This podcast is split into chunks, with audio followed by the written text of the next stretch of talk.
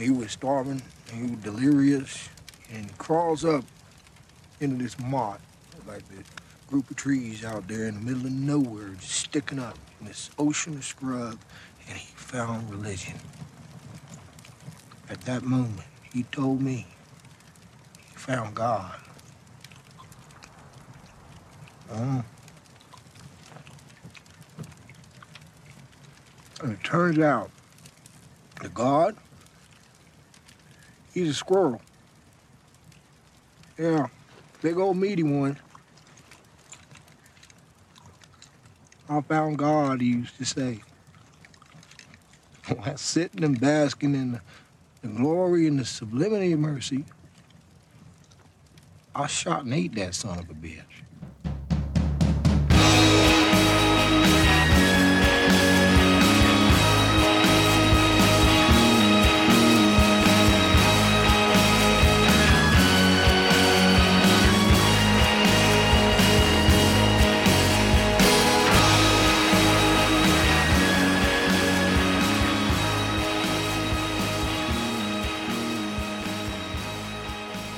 Hello there, and welcome to Pivotal Film. I am Tom Nolan. And I'm Mario Ponzio, and this is episode 67. Episode 67. There's no fun numbers No, yeah, associated. there's no 1967, I was I wasn't alive. My mom was 1867. my mom was two years old in 1967. Pretty good. Pretty good. One for actually most of it. Yeah, that's how she did good. Yeah. She made it. She made Yeah. it through. Yeah. What else happened in 1967? 1967? Got Lyndon Baines Johnson. It was Probably around that time, Baines he was like he was like I'm not going I'm not going to run for president because I'm going to lose if I do.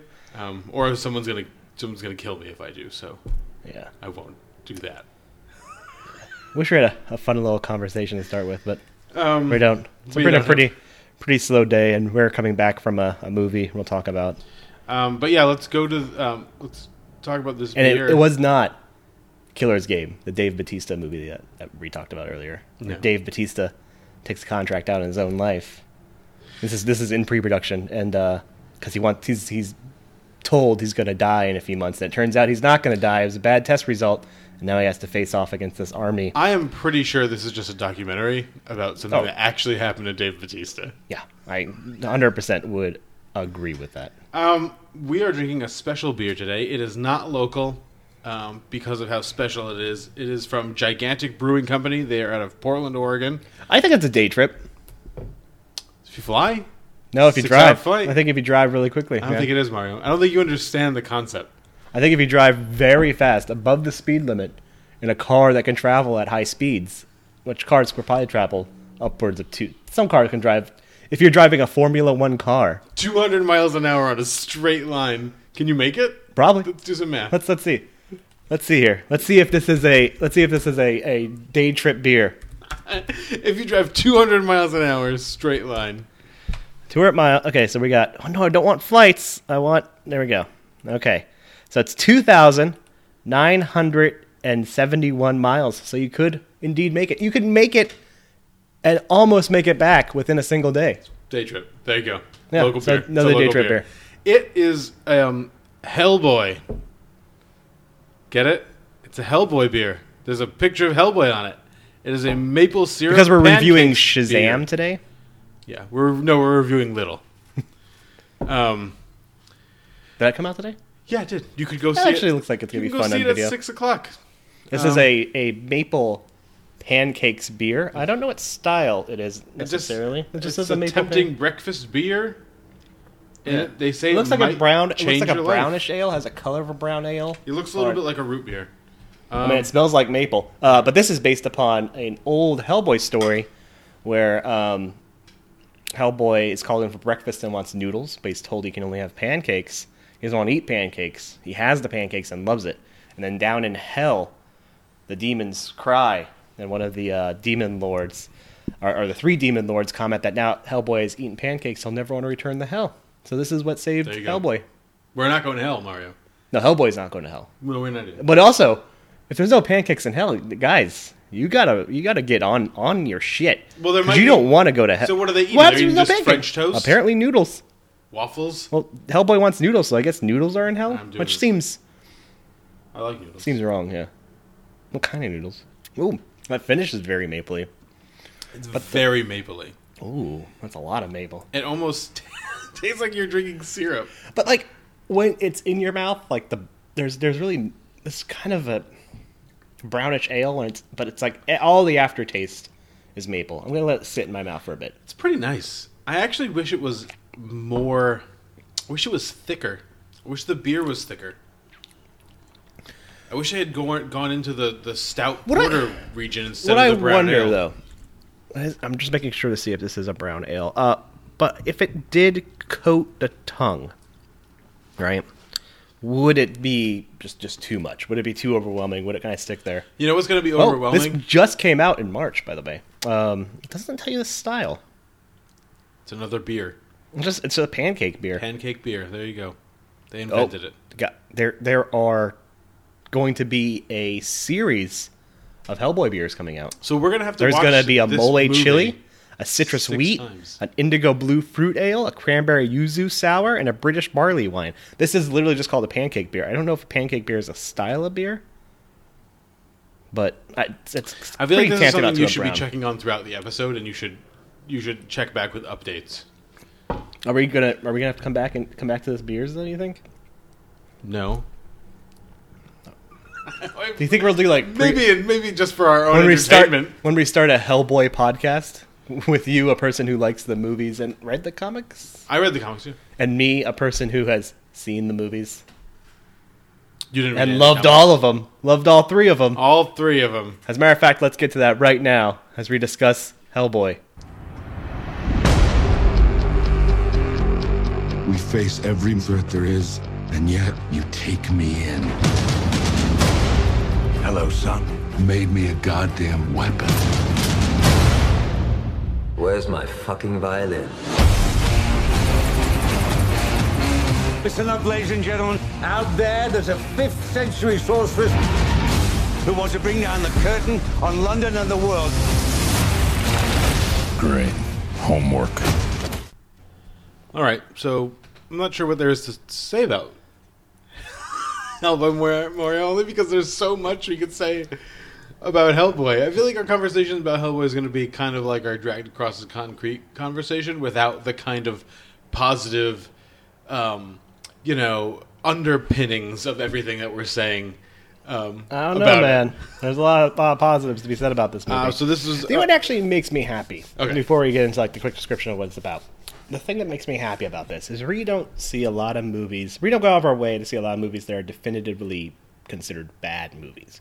Pet Sematary started out with like strong reviews, coming out of South by Southwest. Everyone Yeah. was freaking out about it. and then it like it's gone down to middling reviews. Now it's at middling, and it's a middling movie. Like as I get further away from Pet Sematary, I realize it's super forgettable, and it's not like Oh, it's was bad. it it's a very early 2000s and it's bad but it's like not in the am it's not something you will remember No, being it's bad. for- it was just it's be like oh i'm not yeah, going to yeah. watch that again. so it's nice to watch hellboy for the reason that we get to you know pontificate on a film that is lauded for its uh and by by i'm using lauded incorrectly but correctly for its uh It's brash arrogance to defy any sort of logic or uh, cinematic decency, as it were. It, it, it revels in I the. guess, why are people saying that? I don't think it does. It just stinks. And I think it, I think it revels in it. It's it's like it is like the the the the pig who has found the trash on the ground. It's the, like the, the mud and is is No, Mario. rolling around in it. It's like the pig stretching out that has found the arm in the reliquary and is and is trying to open the box with a prayer. But it eats that's eat lips, which that never happens. It's That- gonna eat How'd that the not come back again? I don't know. I thought that was gonna come back several times. That should have come Mario. back. Was, that was an interesting little thing. It never came back. So this is this is Neil Marshall who directed what else? Uh, Neil? Marshall. So I, I actually have been You had a me. complex relationship with Neil Marshall. His first two films, her first two major films, Dog Soldier is a werewolf military sort of movie. Sure. And um, The Descent, which is a movie about a group of women who get stuck during a cave in and counter humanoid monsters. Um, are really super excellent horror movies. Like some of the best, inter- nice little introductions that happened around the same time as the new French extremity movement, uh, like with Claire Denis and Alexander Aja, and uh, like movies like Frontiers and whatnot. But um, you know, so he so his his early horror movies were extremely excellent, and then he would go on to make Centurion and um, Doomsday. I want to say I think it was Doomsday, the the the Rhonda Mitra Mitra horror mm, sci-fi movie, and they're they're they're they stink. So I don't know what happened. I think Neil Marshall was maybe replaced with a changeling. Or he got too much. No, replaced with the changeling makes the most sense. sure, yeah, yeah. That's, he got replaced with a tiny pig. Yeah. Um, it is a reboot of of the Hellboy series, written. Well, it's not called a reboot. It's it's a it's a movie that No, uses the same comic characters. It's a reboot in the sense that they they reestablish like the origin story. Um, They also reestablish the origin stories of than- everything.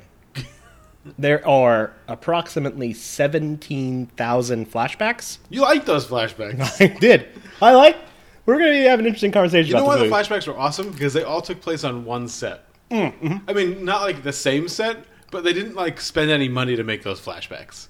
It's just one of them's in a jungle, and it's just a guy turning around in a jungle, and one of them's just in an apartment, and it's just they just came out of that apartment. So apparently, she lives in that apartment forever. Yeah. Uh, I guess. And the, and the, when they go in the flashback, they she was in the same apartment. Yeah. And you know, just because they don't want to replace sets, that'd be crazy. Um, so we didn't even say this is a reboot of, of the Hellboy series, uh, written and drawn by Mike Mignola. It's a, it's you know the Dark Horse, uh, the cornerstone of the Dark Horse catalog. Um, two earlier movies in 2004 and 2008 were made by Guillermo del Toro, starring uh, Ron Perlman slash Hellboy, because Ron Perlman is just Hellboy. Yeah, because the Hellboy character in this was definitely made to look. I mean, Ron Perlman already looked mostly like the Hellboy comic, but this like tried to make it look like the comic and also Ron Perlman. they wanted Ron Perlman to stay on. Well, it's funny. They wanted no. They well, yeah, they did. But Ron Perlman said he'd only do it. If, no, he'd only do it if Guillermo del Toro was um, directing. And they were just like, "Well, we don't want to do that." And he's like, "Well, I'm not going to do your movie." but Guillermo del Toro originally did want to do a third installment, Yeah. but he wanted 120 million dollars. he always wants 120 million dollars to do everything. Which is true because I think he wanted 120 million dollars for At the Mountains of At mm-hmm. Mountains of Madness. So. I, I really don't think Guillermo del Toro. Maybe Guillermo del Toro doesn't understand budgets, and he's just always like, "Well, I made this movie for 20 million dollars." But he needs so he, more, I mean, a hundred million. if- it's like Guillermo del Toro. You can't make this movie on 120 million. If the Golden Army proves anything, it should be to, to just give him the money. Because he's going to make something that looks like Pan's Labyrinth, and then he's going to continue the Pan's Labyrinth thing, and he's going to make something that looks like the Golden Army, which is an unbelievable Really, movie. What's what's what's silly to me is you know Golden Army didn't make a ton of money back. In like 2008, it made 160 million dollars worldwide off an 85 million dollar budget. So he wanted you know 45, 35 extra million dollars. This movie in this renaissance, like that, Hellboy came out right after Incredible Hulk and Iron Man, where there might have been some superhero fatigue, but also fatigue with the earlier kind of superhero films. But it wasn't after this like true renaissance.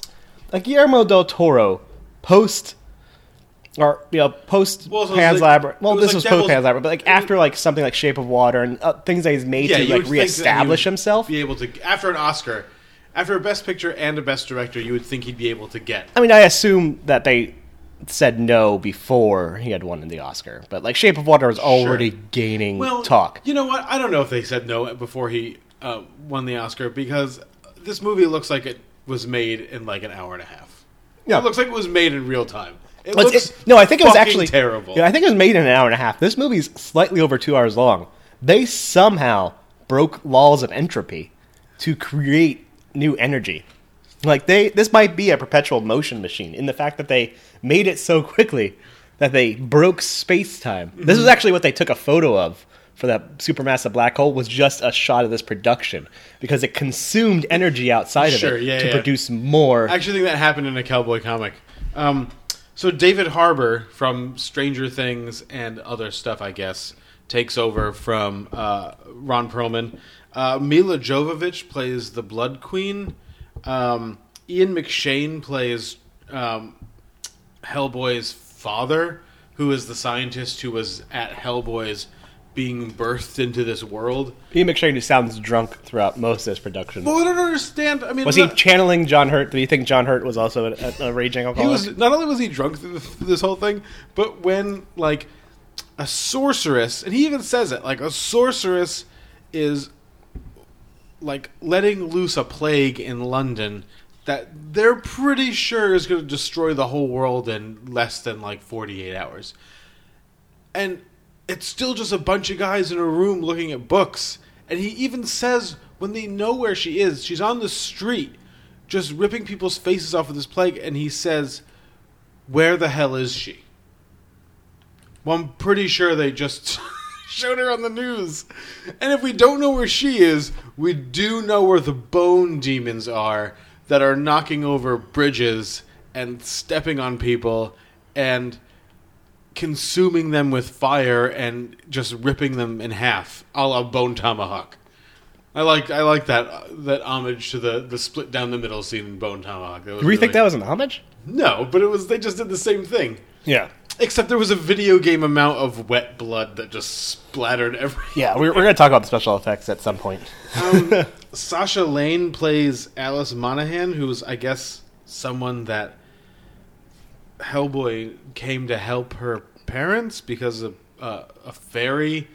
The fairy stole her and put a pig changeling in her place, and that pig comes back later to exact revenge on Hellboy. Uh, Daniel Dae Kim plays Ben Daimio. He is I guess he's kind of the Abe Sapien character in this, in that he's also he can turn into a jaguar when he gets emotionally mad. I mean, he won't be the Abe Sapien character if this somehow makes a ton of money, which, oh God, we hope not. I actually don't think this is going to make any money. No, I, I think I think all the people we saw in the theater today were all the people that went to go see this movie in total. I mean, not we don't really need to talk about weekend box office stuff, but I'm pretty sure this is going to be like a last. It's going to be a Shazam last ditch effort for people to go see Captain Marvel before, and us before everyone just goes see to see Avengers next week type of thing. Two weeks. Um, two weeks. I don't think this is going to make any money. It's going to be removed very quickly from theaters to make way for more Avengers screenings. Um, and then week- well, two weeks from now, you eat your words. This has made five hundred million dollars. I don't think so, Mario. Unless people catch on that the best performance in this movie comes from our good friend Thomas Haden Church as Lobster Johnson. Who has maybe five minutes of screen time, filmed on I can only assume one soundstage, two completely different sets. But I think they filmed it behind like a Nazi kind of setting, and then a graveyard. I believe the graveyard was right behind it because Thomas Haden Church gave them three hours of his I, it had to have been. and did his best. some lines. Lowell Mathers he didn't even try with to. gravity, like gra- some gravitas to his voice. Lowell Mathers, if Lowell, Lowell Mathers got scored really well on a test, and just he did knock it out of the park. I wanted, I wanted a lot more Thomas Haden. If that this movie was just all Thomas Haden Church and David Harbour just like bickering at each other, it probably would have been good. It probably would have been good. Um, because that yeah that last the, the post credit scene was very funny. Yeah. and even when he came, when the Nazis were trying to were trying to get Hellboy to come to Earth, um, I don't think it was supposed to be funny, but it was. It was funny how someone just shouted the lobster when he showed up. And Lowell Mathers' voice just started coming from the guy in the weird mask with the lobster on on his shirt. Yeah, Yeah, that was super cool. and let's not forget also we had Stephen Graham playing a hog like character. Um, Who says fuck all the time? Yeah, who's basically playing every Stephen Graham role from any Guy Ritchie or whatnot sort of mobster film of the mid 2000s. Why couldn't they get Ray Winstone to play that character? I know, that would have been great. awesome. And we got not Domhnall Gleeson, Brian Gleeson Oh yeah, not playing, as good. playing Merlin.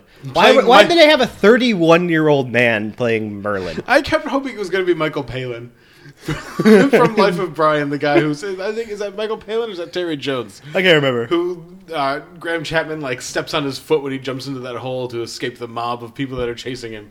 Um, it looks like the same thing. It looks like a Monty Python character. It's just an old guy with with mud all over his face, and then he dies. This movie looks like it You would- used, was I a used all failed. my magic. This movie looks like it was a failed Monty Python um, sketch, but written, of course. We have to say written uh, by by Andrew Cosby.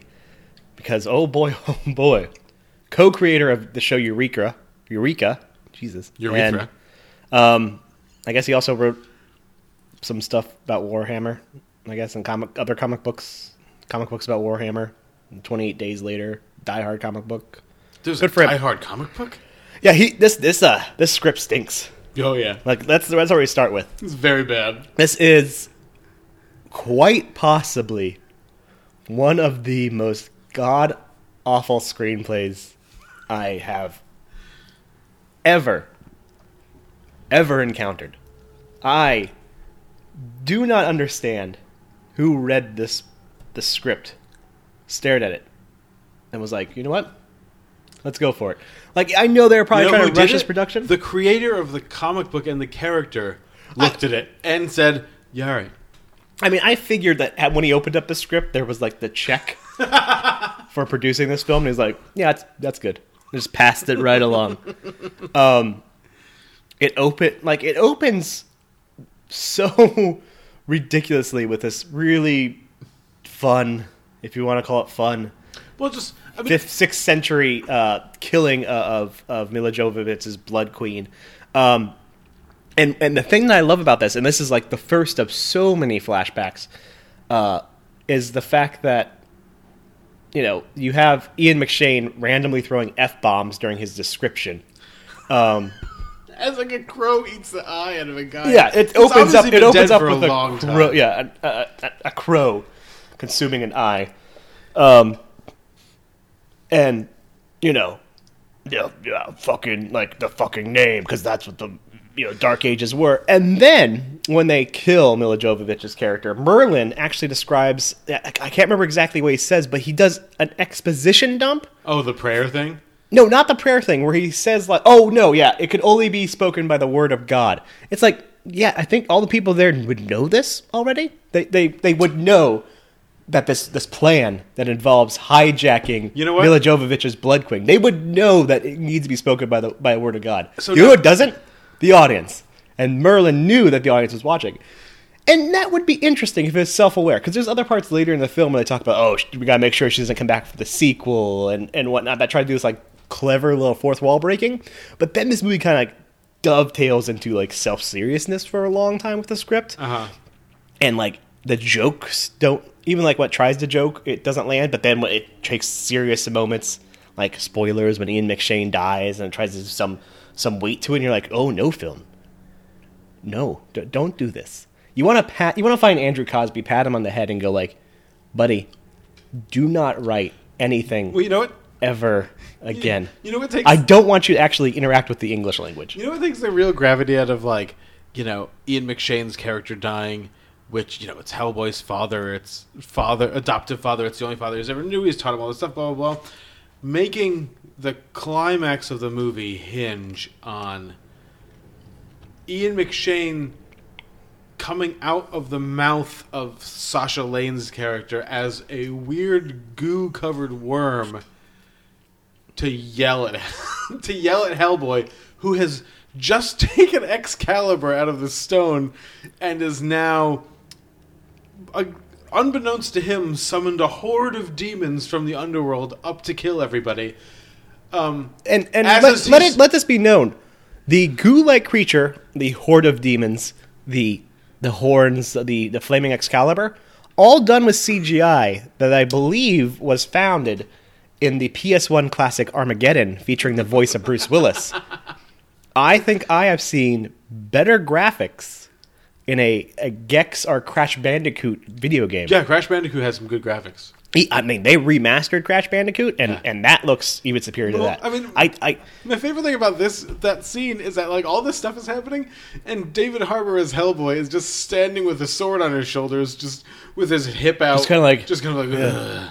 Like, what's happening here? David Harbour's what like- direction did you get to do this? Stranger Things isn't paying me enough. I mean, I mean, the best part about the beginning scene that you were just described to get back on track, um, in terms of like how the script is terrible, is when King Arthur, who we know is King Arthur, because Ian McShane has told us the words King Arthur like a thousand times. yes, he really. Ex- what is it, King like, Arthur, yeah. King Arthur, King Arthur. Blah, blah, no, blah, yes, that King, That Arthur. And then he takes his sword, Actual line from the actual script, written by actual human being Andrew Cosby. and then Milla Jovovich's character says like no weapon made of man can No kill mortal me. weapon could kill me. And then she takes out he takes out Excalibur and she says Excalibur. As, as if we don't know that King Arthur's sword is called Excalibur. And I was saying to Mario right after the fact, if you don't think that people watching this movie are going to know that King Arthur's sword is called Excalibur, then don't put King Arthur in the movie. Yeah. Just don't then just don't put him in because they probably don't even know who King Arthur is anyway. So just Well, this put him in entire script like hinges on Arthurian myth, which did the comic. How is hell? I don't. When did Hellboy become a descendant of King Arthur? Is this is this? I, I, I, I, don't know if that's up. canon. It just seems crazy to me. I hope it's not canon. And I, if it is canon, it's a piss poor way of showing it. It it is it is canon. it is canon. All right, if that that's fine. Are we really thinking that an expo- exposition dump by Merlin is who has been underground for fifteen hundred years? Um, Which I actually don't think was. This doesn't feel like it was a major part of the canon, though. It feels like it maybe it was like a couple of comic books, and like, okay, let's use this one. Yeah, and so he knows he's very spry for someone who's been underground for 1500 years and has used up all of his magic to raise Excalibur up from the ocean even though Excalibur was really under a church the whole time? Why didn't he just tell him that it was in that church?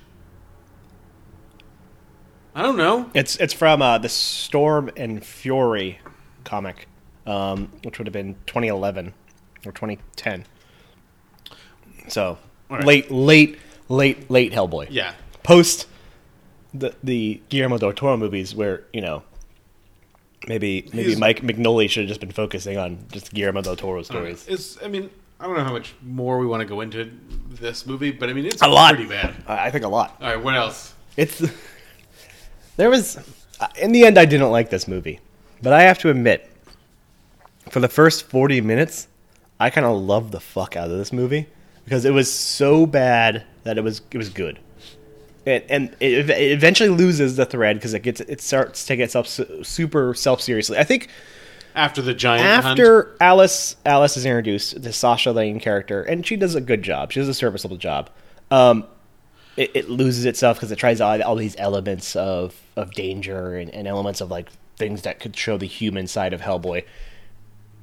And I didn't give a shit. But like that giant hunt, backed with Psycho by Muse. Like I love that they're like, let's get let's get a drone song in here. let's get some late Muse.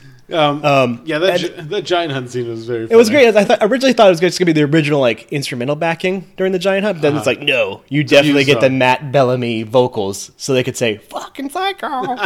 um, and that that entire like build up is fun. I mean, it's ridiculous and the fact that they impale him, electrify A him bunch of times. while he's standing in water, and part of that metal's touching it. And they've explained that it's eleven or five times more powerful the current than an electric chair. Those people are standing In water. in water, which is a conductor. But they also a conductor of electricity. full- and they're wearing like full armor because it's tradition when they go on a giant hunt to wear full Also- Arth- also, Arthurian armor and a would, deer head. You would think they would kill the giants first, And and then then, kill kill Hellboy. Hellboy, because Yeah. he'd probably be tired. Like let Hellboy do a lot of the heavy lifting, then you kill Hellboy. Well, because I thought right after it happened, I was like, well, maybe there wasn't a giant and they just made it up. also, But dude, then they don't even but they need. said it was three giants, and there was three giants, so they clearly knew that. And he says, like, we didn't need you to kill giants. Like, then why is he here? Like, I guess just to kill him, but why not just send someone to kill him or Yeah. something? And what's also interesting is they want to kill him to prevent the union of Hellboy and Nebu, whatever fucking name, Ne- what- ne- Nemu. ne- Nia- The Blood. Niawu. Um, they want to prevent the union of that because, like, you know, he'll reign on Earth with Excalibur, which is needed to kill her. The issue I have with this, from a logic standpoint, which is probably an issue that people should have with me, and I'm trying to find logic in this film, is you kill Hellboy, the only living descendant of Arthur, according to this Yep. The only thing that can kill this Blood Queen, who, by herself, with no need whatsoever of Hellboy, can fully regain her powers to raise an army of fantastical creatures who have the ability to kill many humans, and she has this massive plague, which the BBC in that nice little exposition dump tells us will wipe out the world without any help from Hellboy.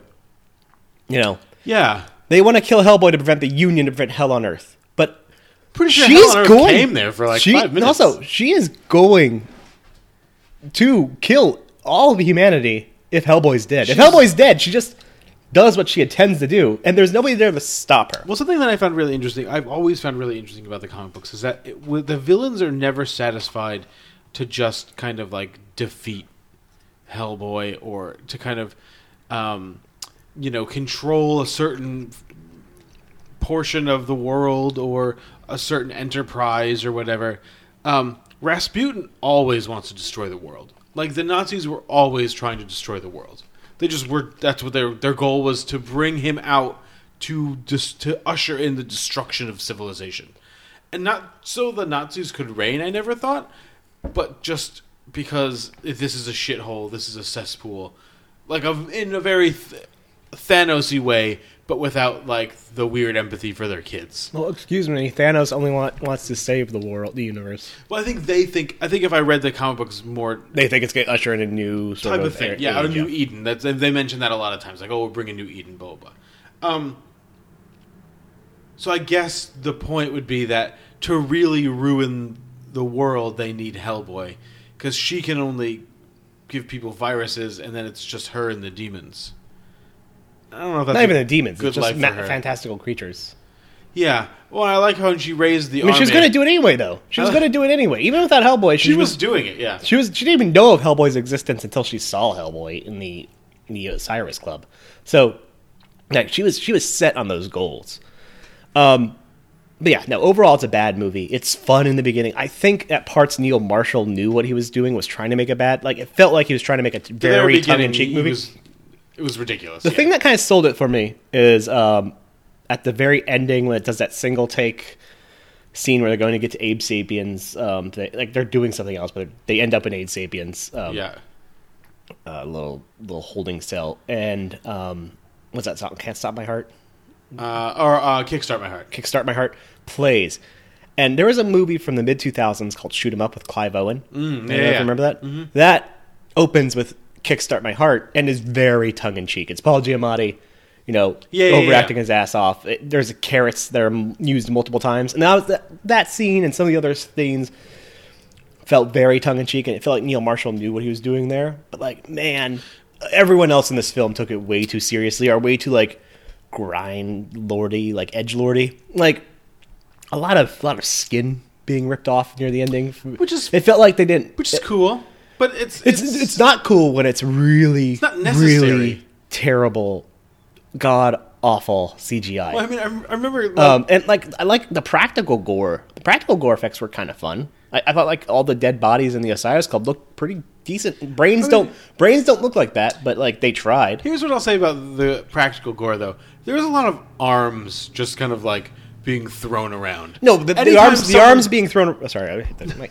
the arms being thrown around was CGI gore. Like the the No, no, bodies, no, the, my- the I mean, limbs that which were scene was it?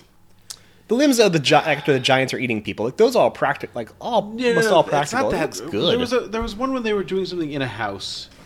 Um, oh, when they're trying to like, like, put some- it back together, and like he's killed the the warthog. maybe, and there's just like arms being Hmm. thrown against the wall, and I'm just like, why are there so many arms? And like, why are they just being thrown here? His arms are arms are cheap. Oh, it was when the warthog go- bursts into the um the, church. which is hilarious because it's a vow of silence and they need to speak the prayer to open up the the chains. Which also one other, irony. another another hundred percent funny thing is this movie introduces so many things really quickly that are kind of interesting or like what is this and abandons it. Like the Baba Yaga kind of side story just kind of like never plays out plays out. the like like it's like the entire I thing. I, I guess they're singing that for a sequel, but also the fact because I guess she, she doesn't die, but you know that hog like um, changeling can tear the mouths off people and consume them to gain their voice. And you think they would have introduced another character at some point to kill so that he could do that to trick one of our main characters, but he does it once. He just does the the the, the breaking off Yeah. of the mouth and eating once, and it's like, oh, you, why why not just have why not just have the guy break his vow of silence and then have the, the hog kill him? Well, I mean, I think the the interesting thing about this it's not interesting. I think the interesting thing to think about when you're thinking about this movie is that you have something you have something like the first two Hellboy movies, but specifically the Golden Army, that is so cons- every frame of it is so considered. Maybe the story's not so great. Doug Jones is not really an actor. You know, there's some there's some problems with it. Um, But problems are so forgivable because of how exactly. good the world building is. Right. That's exactly what I was going to say. And there's literally zero of that here. There's no world building in this no movie. world building. There's no consideration to anything. David Harbour as Hellboy looks like shit. And I'm pretty sure that when he's sanding off of his like his horns, I'm fairly confident I saw them move a couple of times. Like in the makeup.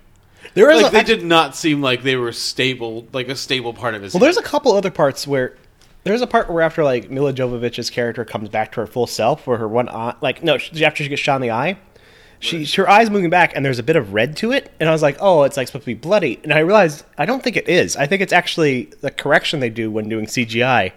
Oh, they I think they didn't- might have left it in. And there's another part where like Hellboy's walking, and he sees some like white come off of his horns, Uh-huh. and I think that was, I think that might have been a part of like the the the the prosthetics Mm. coming off because there's no reason for a bunch of like white dust to suddenly fall off his horns. He hadn't been thrown through a wall or anything. It was just a walking scene Yeah, I don't know. introducing like a before and not action only scene. that, but like if you notice, I mean, I, I guess I would say to people, don't see this movie and just watch Hellboy two. Um, if you watch Ron Perlman with the the huge right hand, um, it's moving the whole time on his hand. You know what I mean? And it doesn't. It's not hanging down to his ankles because they've created a prosthetic that allows it to be a hand still and probably, and uh, I'm assuming animatronic, like for the most part. Whatever. But they've made it so when we're looking at it as a viewer, we're just like, that's just his hand. It works like a hand. David Harbour is clearly holding on to a huge prop, a bar inside of a huge prop with his fist the whole fucking movie. Except for the one couple of times when they needed to do something. And then I'm assuming they just, it's he's just holding something green and they CGI'd it. Because that but that's the problem with this movie is that they were just like, yeah, whatever. It's just a huge hand, right? I It's a understand they didn't want to spend 120 million dollars, whatever. Like you probably should have made this movie. Probably should have thought this movie was gonna make enough money to recover anything anyway. But like, you had to put more than 50 million. You you either you had to do one of two things.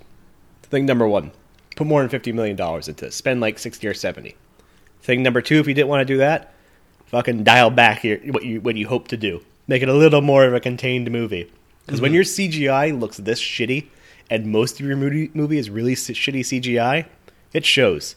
Like when she's the the Blood Queen is regaining the blood, the life force from the oak, the the tree. Not the I don't think no. You didn't like just the gelatinous redness. the, the the the blood that I would I would be comfortable saying looks worse than the f- blood from the Frighteners. a 1990, I believe, six but that's Peter Jackson. Peter Jackson film. That's fucking Peter Jackson. He's gonna make some blood. like 1996 gore CGI gore. Yeah, oh, yeah. Looks looks better than this. And and CG and even like shitty movies that would come later. 13 Ghosts. There is a lot of CGI. Nah, I don't know so much CGI, but like, like House on Haunted Hill or any of those like early 2000s like kind of trying to be gory horror movies. Uh, 13 D, 13 um, Ghosts, especially when uh, from Amadeus. Um, what's his name? It's actor. F. Murray Abraham. F. Murray Abraham gets like killed and he got CGI blood, that all looks better than whatever the fuck they were doing with this kind of like milky, um, like red Jello blood. And it's especially bad when like then you see the practical blood and the practical gore and it actually looks decent. Like that looks like they did some work with that. Mm-hmm.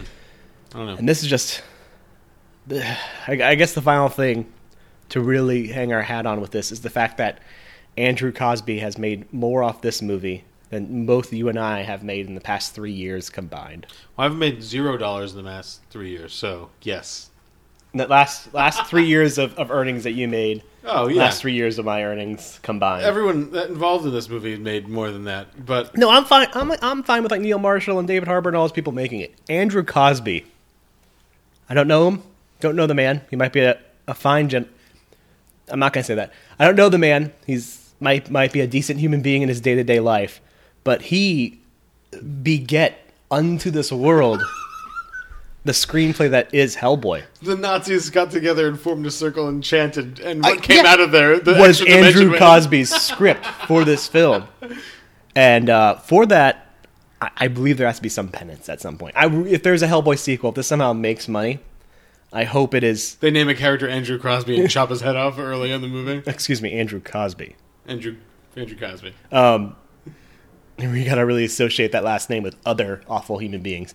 Uh, not not comparing you, to Andrew Cosby, and not great Cosby. human beings like Sidney Crosby. Yeah. I'm not comparing you to Bill Cosby, Andrew Cosby. You're probably better than that, I hope. Um, but but this is this is evidence of of a, of an alternate world out there that that hates us because this script does not come from the brain of a man. This script comes from Maybe Andrew Cosby's like a robot. or maybe what's what's that character uh, in the mouth of madness the author um in that uh, i can't remember the name but maybe the, andrew cosby's that man and like he's just he's just drafting the thing that will tear apart the cosmic fred and beget unto us the the new world so Let's- don't see hellboy to prevent the tear in Cosmic reality damage, yeah. that destroys our brains All right, we will be uh, right back with our number 67s.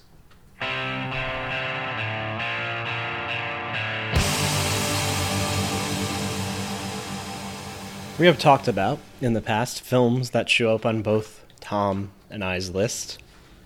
And so far in this podcast, we've only encountered the films that were the first introduction to those crossovers. We haven't had yet the, the second introduction to the film. We haven't had the, fi- uh, The follow-up conversation. The follow up conversation, as it were. Today, my good listeners, that changes. They've been waiting for it. I know they have been. My number 67 is the only Alejandro Gonzalez Iñárritu film I like in all honesty. Don't like him whatsoever, really. Birdman did nothing for me. I hate with an absolute undying passion Where's this going? Babel. Oh yeah, me too. Babel's Babel's terrible. terrible. 21 grams It's is fine, not as but it's bad still as Babel, bad. but it's a tough watch. However, in 2015, he directed The Revenant.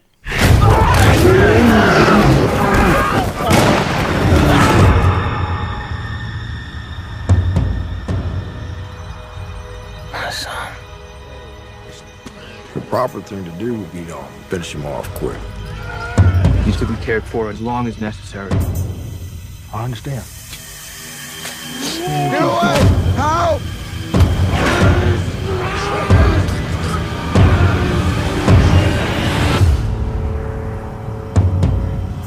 What happened? We did what we had to do. He was buried right.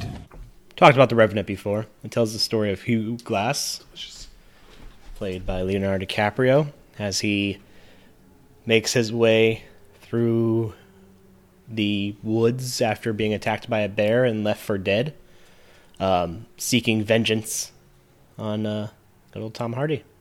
As as are we all. Yeah.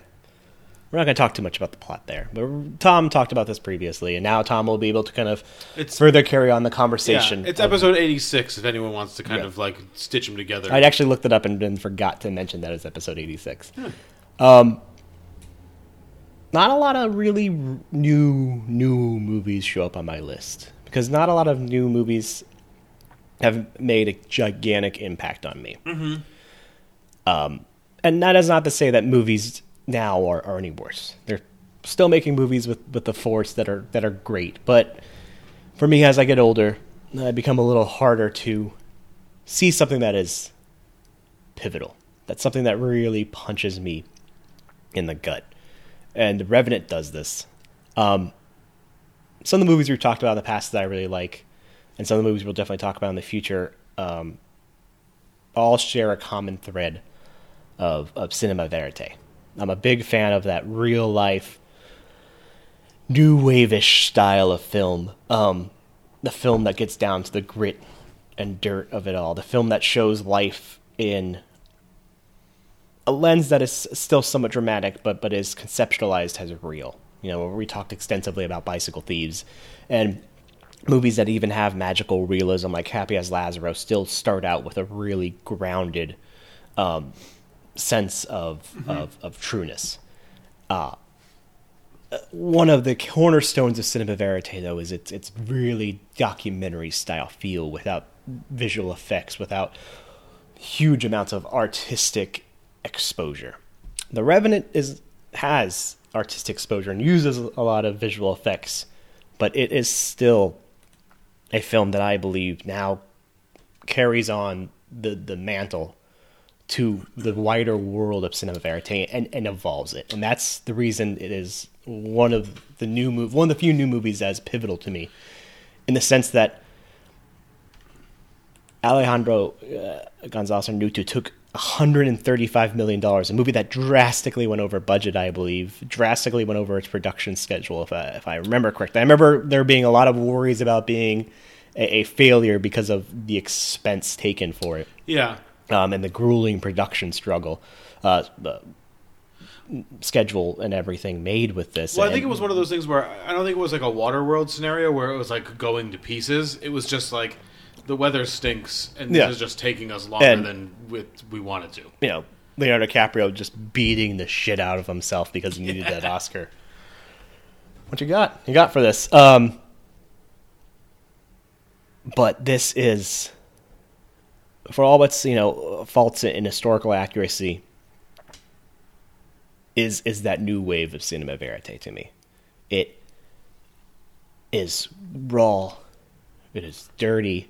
It is a struggle. It is a film that you watch and put your jacket back on because it is an unrelenting exposure of cold. It feels cold. It is constantly a cold movie. Yeah. And we've seen a lot of movies that are pretty cold. You know, even Arctic recently, uh, the Joe Penna movie I really liked, doesn't capture, and is even more of a cold environment, but doesn't capture the amount of bone chillingness that this does because it is on the ground. Well, I mean, so you, you're bringing up lots of interesting things, and Thank um, you. Gold star. Gold Star To me. and this is because we just Laughed at my watched. own joke, Just. I just we just watched this movie, like um, however many months ago this was, um, and so it's interesting to think about At least it- 21 weeks ago. at least. Um, it's interesting to think about all those things that you said in terms of like cinema verite because I kind of had that same having watched it again so recently. Um, I kind of had that same. I had the same thought. Um, and I think a lot of that comes from the fact that, like I said, you're not. He's not doing a lot of special effects. He's really just shooting nature, and he's using nature, but he's not just shooting nature like you know, uh, uh, like a Planet Earth kind of nature documentary where they're just kind of like, look at this animal, look what this animal does. It does this thing, and then oh, now there's this other animal. We're gonna watch this animal do this thing. He's using the sounds of nature and the colors and the textures and all this other stuff to convey um the, like the emotion the inner emotions of of these characters you know what i mean? And to that end the cold that you're feeling when you're watching this is not like an arctic cold where you're watching it and you're like wow that must be cold. You're just like holy shit i would i would just die if i was this cold. Like that's what you're feeling when you're watching when you watch Glass get out of the water after having, you know, um, ran away from uh, from the Ree and like has floated down those rapids and stuff like that, he just like sticks his hands in his mouth. You just kind of wonder the whole time, why even bother?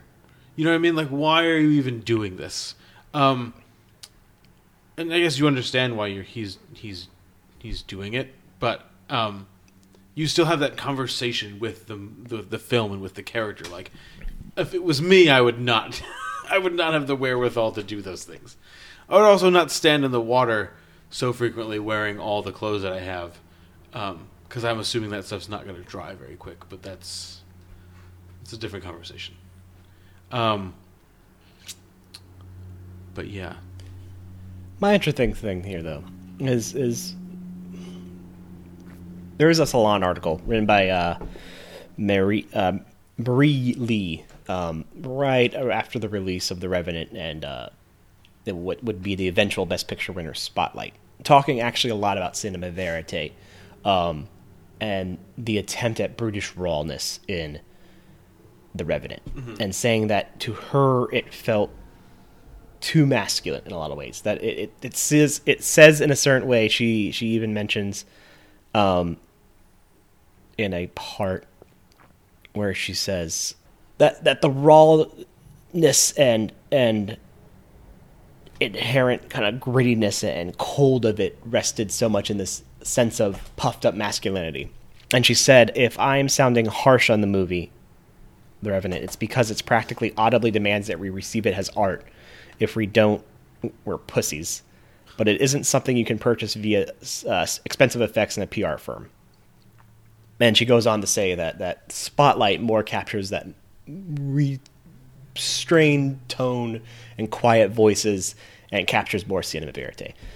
I, uh, no, I, I vehemently dis- I think Spotlight's a bad movie. I'm, I'm going to stand out here and say Spotlight's not a really not a bad movie. It's just it isn't good. It is Spotlight- it is it's forgettable to me. Spotlight is a movie. It's a movie, yeah, but it's not. The Revenant is. It's not doing- Spotlight isn't doing anything profound or anything anything that even closely resembles cinema verite to me. Like it's so it, like you want to talk about ham-fisted. Someone's performances in Spotlight are so punch you on the nose over the top that you would see in a film like Network. You know, a movie I do not like either because like Network's so over the top with it with its emoting. And Revenant definitely at times goes a bit over the top. I think I think the bear attack sequence is a bit much. I think it kind of revels in, in kind of the gore.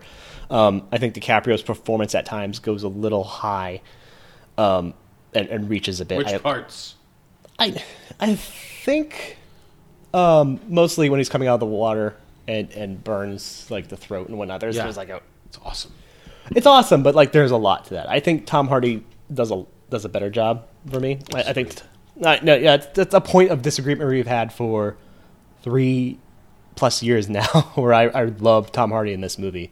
I think there's a, a lot of restraint I like Tom Hardy doing, and I, I Will think he's just- is also doing an ex- really excellent job in this too. And I think Yeah. DiCaprio's kind of acting, whereas like Tom Hardy and, and Will Well- kind of bring it back a bit. I mean, so the, the, my the reason that my, this movie is eighty six for me is because the movie doesn't just let Leonardo DiCaprio say nothing for the whole movie. Yeah, because it- when he he, has to to talk, something. when he's talking, like in the beginning of the movie or the very end of the movie, he's just Leonardo DiCaprio. Look at that! Look at the sediment on the bottom of the like Hellboy there. but it's Nice. actually it's maintained its its okayness. Yeah, I, I talked actually earlier as a side quick aside that I thought it was too much of this, but it actually ended up being a perfectly fine amount. I, I didn't. I mean, it's not this beer. I mean, no, so we're for- we're drinking the. Uh, We're going back to another bottle of the Elder Mother from uh, Springdale because it is just fantastic. freaking good. Um, but like she she has a lot of complaints about um about the, the trueness of the film, about how Glass never kind of found you know retribution. Ended up you know having a stern talking to about ethics and forgiving them, and like you know the, this movie revels too much in its masculinity, and I don't think it does. It it, it definitely has a machismo to it at parts, but it's not. Like it doesn't revel in it. It Well, doesn't honor that. no- I know there aren't any women in it. I mean, except for his except for his wife or you know um, girlfriend. I don't. I don't think they ever established like who Hawk's mother. Yes. Um, yeah, I mean, so there's there's that, but I mean, I'm not. And this is a complaint I heard about constantly with the Revenant when it first came out that it was too much, you know, of, of, its own accord, too much of trying to be gritty and grisly. But I think it's. But I think it's.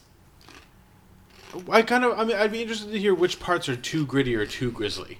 You know what I mean? Well, she sense- mentions a bear attack. She mentions like bear- falling off the, the horse going off the mountain. which is which is fantastic. I mean, what else do you want to? That's the thing. In some in some instances, I want a movie to do what Spotlight is doing. I want it to be well composed. I want it to be not trying to do too much. Uh, I want it to make like have the actors make some good, interesting choices. Um, but you have to do those in service to something that is higher than we're just here to make a solid flick.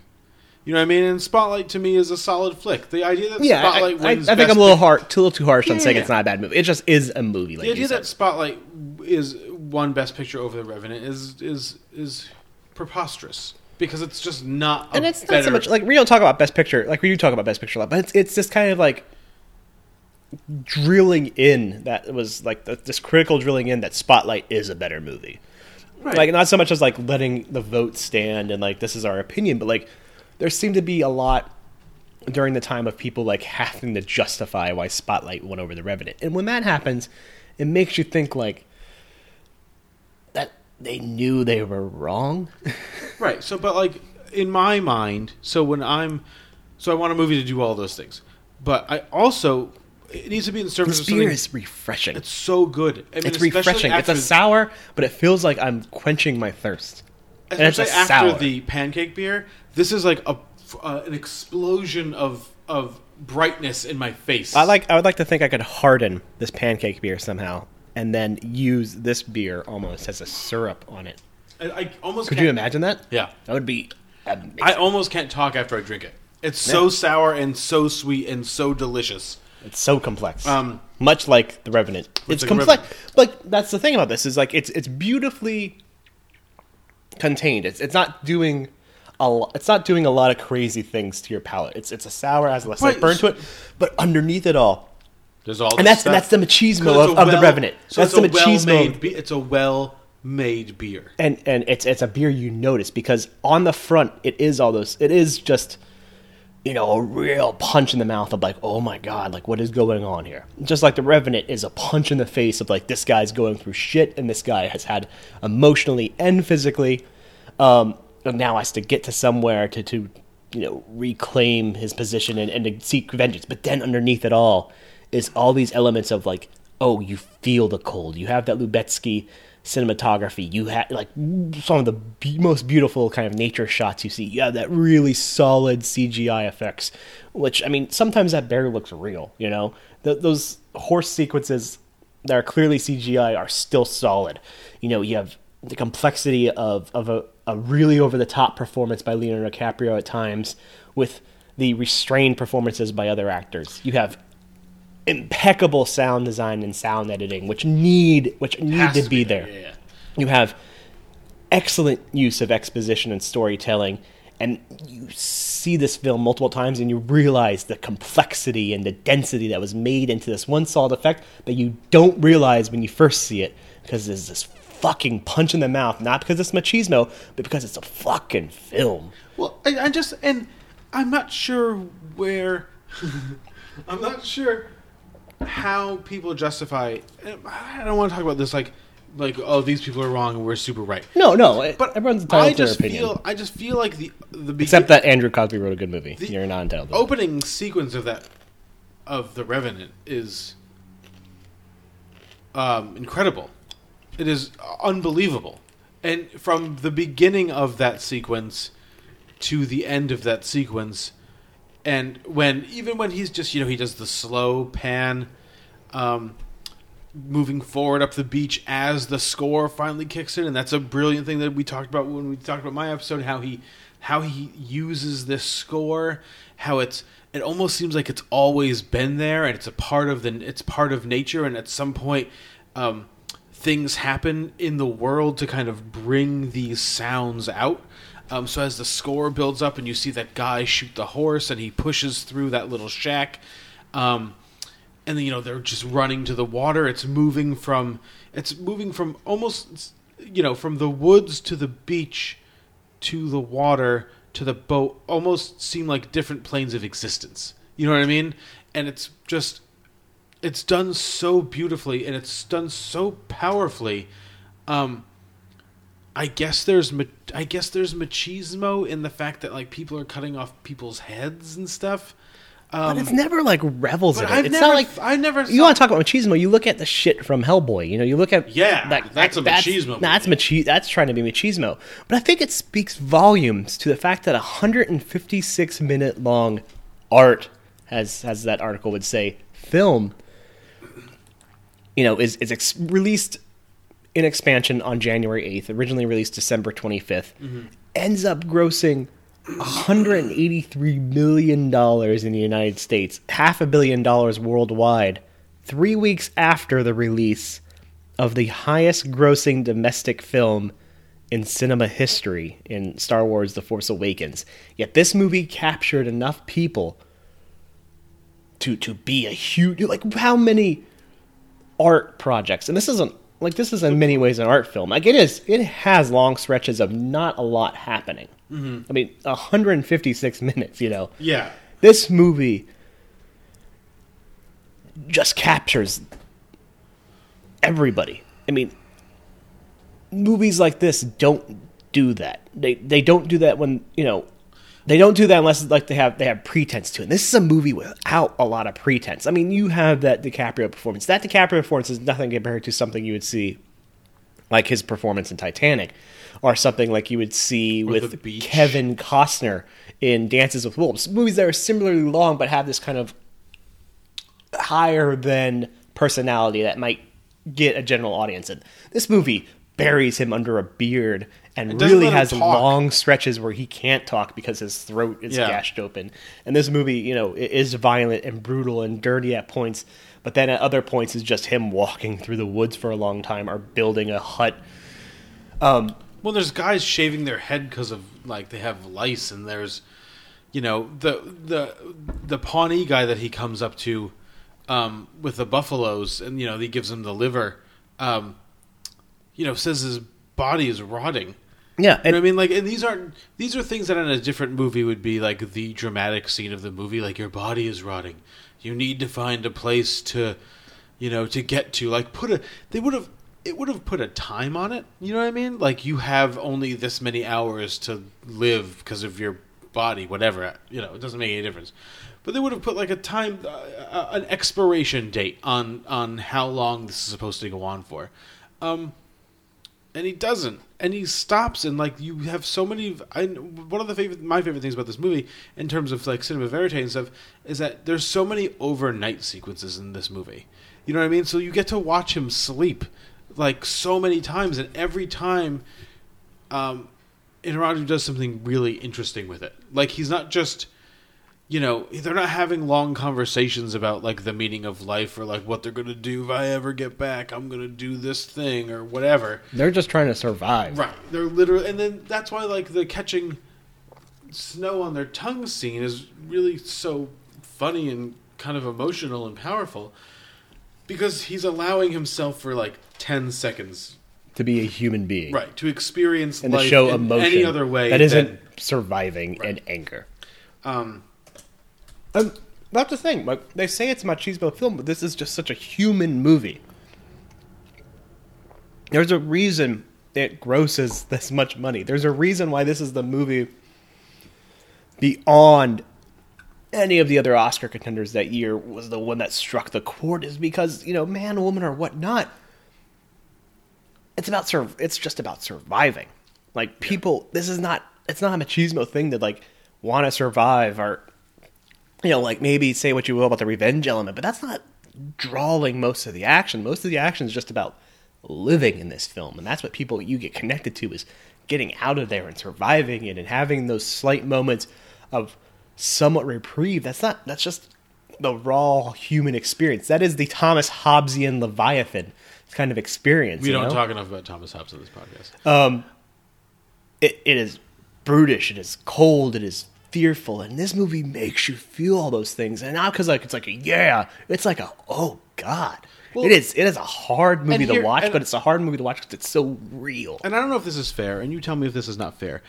In that same having to continue the conversation in the same vein with the same pretense with the same theme. Spotlight is about the discovery of the crimes perpetrated by the Catholic Church in in Boston, but in, in like all over the world. You know what I mean? And it's about the people who discovered that. Um, it's an interesting it's an interesting movie. Um, it is an easy movie to make because it's not about the victims of the thing. You know what I mean? Yeah. There are they made a movie about people telling stories or hearing stories about people who experienced some really really terrible shit. Um, I'm not comparing like you know people that suffered abuse at the hands of, of priests or whatever to you know Leonardo DiCaprio falling off his horse like into a tree. Um, Then Han soloing that horse. but I think one of the I think one of the things, and I think you run into this a lot with movies, is that people want you to go there until you go there, and then they don't want you to go there anymore. You know what I mean? And I think The Revenant could have been one thing. It could have been a very stereotypical action movie. Um, but Iñárritu was like, I'm not interested in making a stereotypical action movie. I'm gonna fucking push this into the metaphysical. You know what I mean? So it's an, not just a movie about a guy trying to get revenge on this guy. It's literally a movie about like the definition, like how we all relate to the world around us, um, and, or more accurately, how the world ha- is, how nature is kind of conforming to us, and who is part of nature and who is not a part of nature, who is a blight and who is its protector, and like all this stuff, um, and Spotlight, I suppose, could have also been about lots of different stuff. It could have really pushed the envelope instead of giving Billy Crudup like five scenes to say roughly the same thing. You know what I mean? Like there's so many stories that are that are involved with this thing that if we wanted to really push the envelope in terms of like um, the detail and the power of of this, and even the the true scope of of of this problem, could have done it. Yeah. but it didn't do it. It just made this other movie where Mark Ruffalo yells a lot. I mean, that's what it did, which is which is a solid movie, but it's not pushing the boundaries of what you can do with with this movie, and that's and it's just it's it's not a criticism, and it's probably not fair. But it's No, like one of and, and we're, we're we're not. I mean, I, I kind of shit on it a bit earlier, and that was that was unfair. Um, I, I still shit on Network because that's a bad movie. But Spotlight's a per- perfectly serviceable movie. It's just it's just a matter of the arguments presented by the critical circles at that point were Spotlight versus Revenant. And I think there's a reason for that is the fact that Revenant maybe goes too far for what people are comfortable with. It, it does become an uncomfortable experience at times, and it's it's a matter of what you take from that. You know, do you take that it is being too judgmental of its viewer? Is it saying like, oh, you know, if you don't feel this, then then you know, not you're a piece of shit, but like that you can't handle it. And I don't think it is. I think it's just it just do It's it's just just a what Iñárritu kind of just like vomiting onto the screen in the best possible way. well, it's a movie Like there's a reason why ideas. he like dragged a production crew way far out into the woods than he had to, and went way over time because it was like, we talk about the passion project, and who would have thought that this would have been like Iñárritu's kind of like passion, but like it, it is though because like he's always tried to make that movie about the world and about people's ex- interaction with the world and, and you know whether it be the fantastical or whether it be just a natural story like babel tries so hard to be that person with the very hard, world yeah. and it fails because it has so much pretense that is a movie that's demanding to be art this movie is Just is like art. is art because it's so tears away pretenses. Like it uses all the cinematic tricks in the book to an exceptional degree, but is is a refined filmmaker finally realizing how to use all that and just let the thing breathe on its own. And Spotlight has a lot of just like well put together things, but it does feel manufactured and put together in a certain way. Well, I mean, so B- uh, Babel and Spotlight have no ideas in terms of making films. Like, there's no, there's no idea. It's yeah, just Spotlight's like, telling a story. right, exactly. The Revenant is a movie that's exploding with, I like every frame is an idea. Like every frame almost has an epiphanic quality to it, where Yeah. he was just kind of like, you know what, let's do this. there's not going to be a lot of films that show up on my list that are two and a half hours long or longer. There's a few, but because I am not a fan of wasted time, motion, you know, like I like efficiency, and mm-hmm. this movie is so efficient. And it's oh, two and a half hours long, almost you know three hours long, but it never feels it. Mm. It is just an intense, raw experience told with the greatest degree of finesse. Mm. And you know, I, I think if there was any moments that that felt too much, that felt to obscure it, you know, or new to cut that, you know, r- slit that out. You know, this movie is is just it's an experience, and I almost struggle to say tell people to watch it right now, um, because it is to me like the the modern day Lawrence of Arabia that needs to be like the theater is the place for this movie. Right. Yeah. I mean, I've I've I had a little bit of success on my on my TV at home. I, I, I couldn't I can't do it. I can't replicate it. I don't know if it's because my windows. I can't replicate it either, but it. I think because the first viewing was so evocative that I can kind of when I see certain scenes, and so we talked about it last time too. When like this scene where after Hawk is dead and um, Fitzgerald, um, you know, has has left, and and Glass pulls himself out of the hole and crawls over to Hawk and like um, says he's not going to leave him and puts his head on him and like he's taking the breaths and the breaths like um, are fogging up the camera. And then like after the third camera fog you can kill it. After the third camera fog it cuts to a completely silent maybe a little bit of like natural white noise um, shot of just the mountains and the sun and clouds just kind of in the air. Like and it's it's perfect. It's seamless. It almost seems like glass has just birthed the world. It almost seems like it belongs in tree of life you know what i mean? Which is like which is which is great too because it, it you know we talk we haven't talked actually I, I've mentioned in passing the one film I really don't like which is Ang Lee's Brokeback Mountain.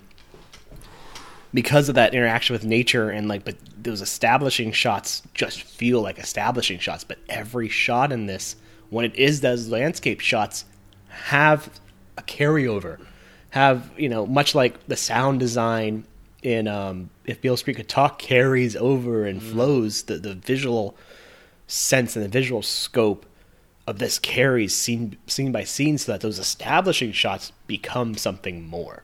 And this movie is is an articulate quilt of a movie. It is so well sewn together i- to form this experience which surprises the fuck out of me because you had to almost drag me to this you going into that i told you i'm going to dislike this movie and i'm sorry did you i don't remember that because I, I didn't like Iñárritu. I re- Babel was one of the more painful experiences in the film. babel was a tough movie Babel and Brokeback Mountain. babel's a very boring movie Babel and Brokeback Mountain are two of the worst experiences in film I had during the mid 2000s, and I saw Ghost Rider in the theaters. Um,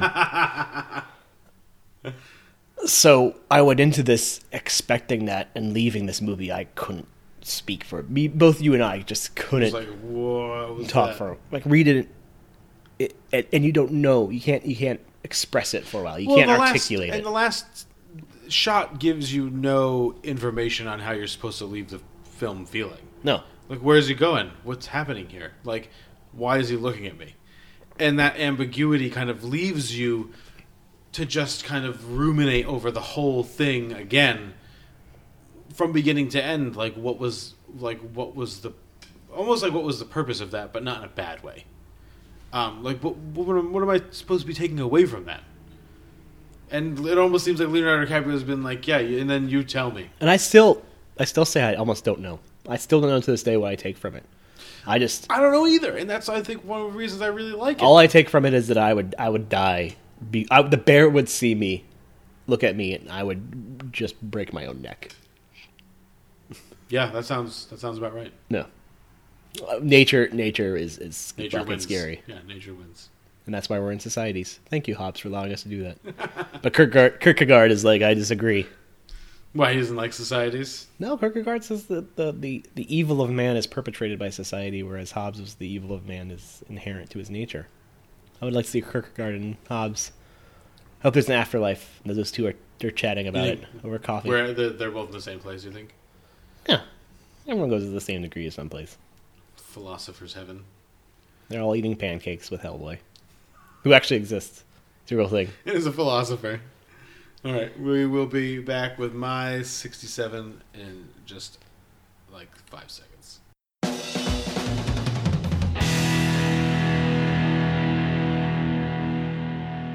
Before we jump into Tom's number 67, um, I want to speak about something I believe is kind of relevant to what Tom's number 67 will present.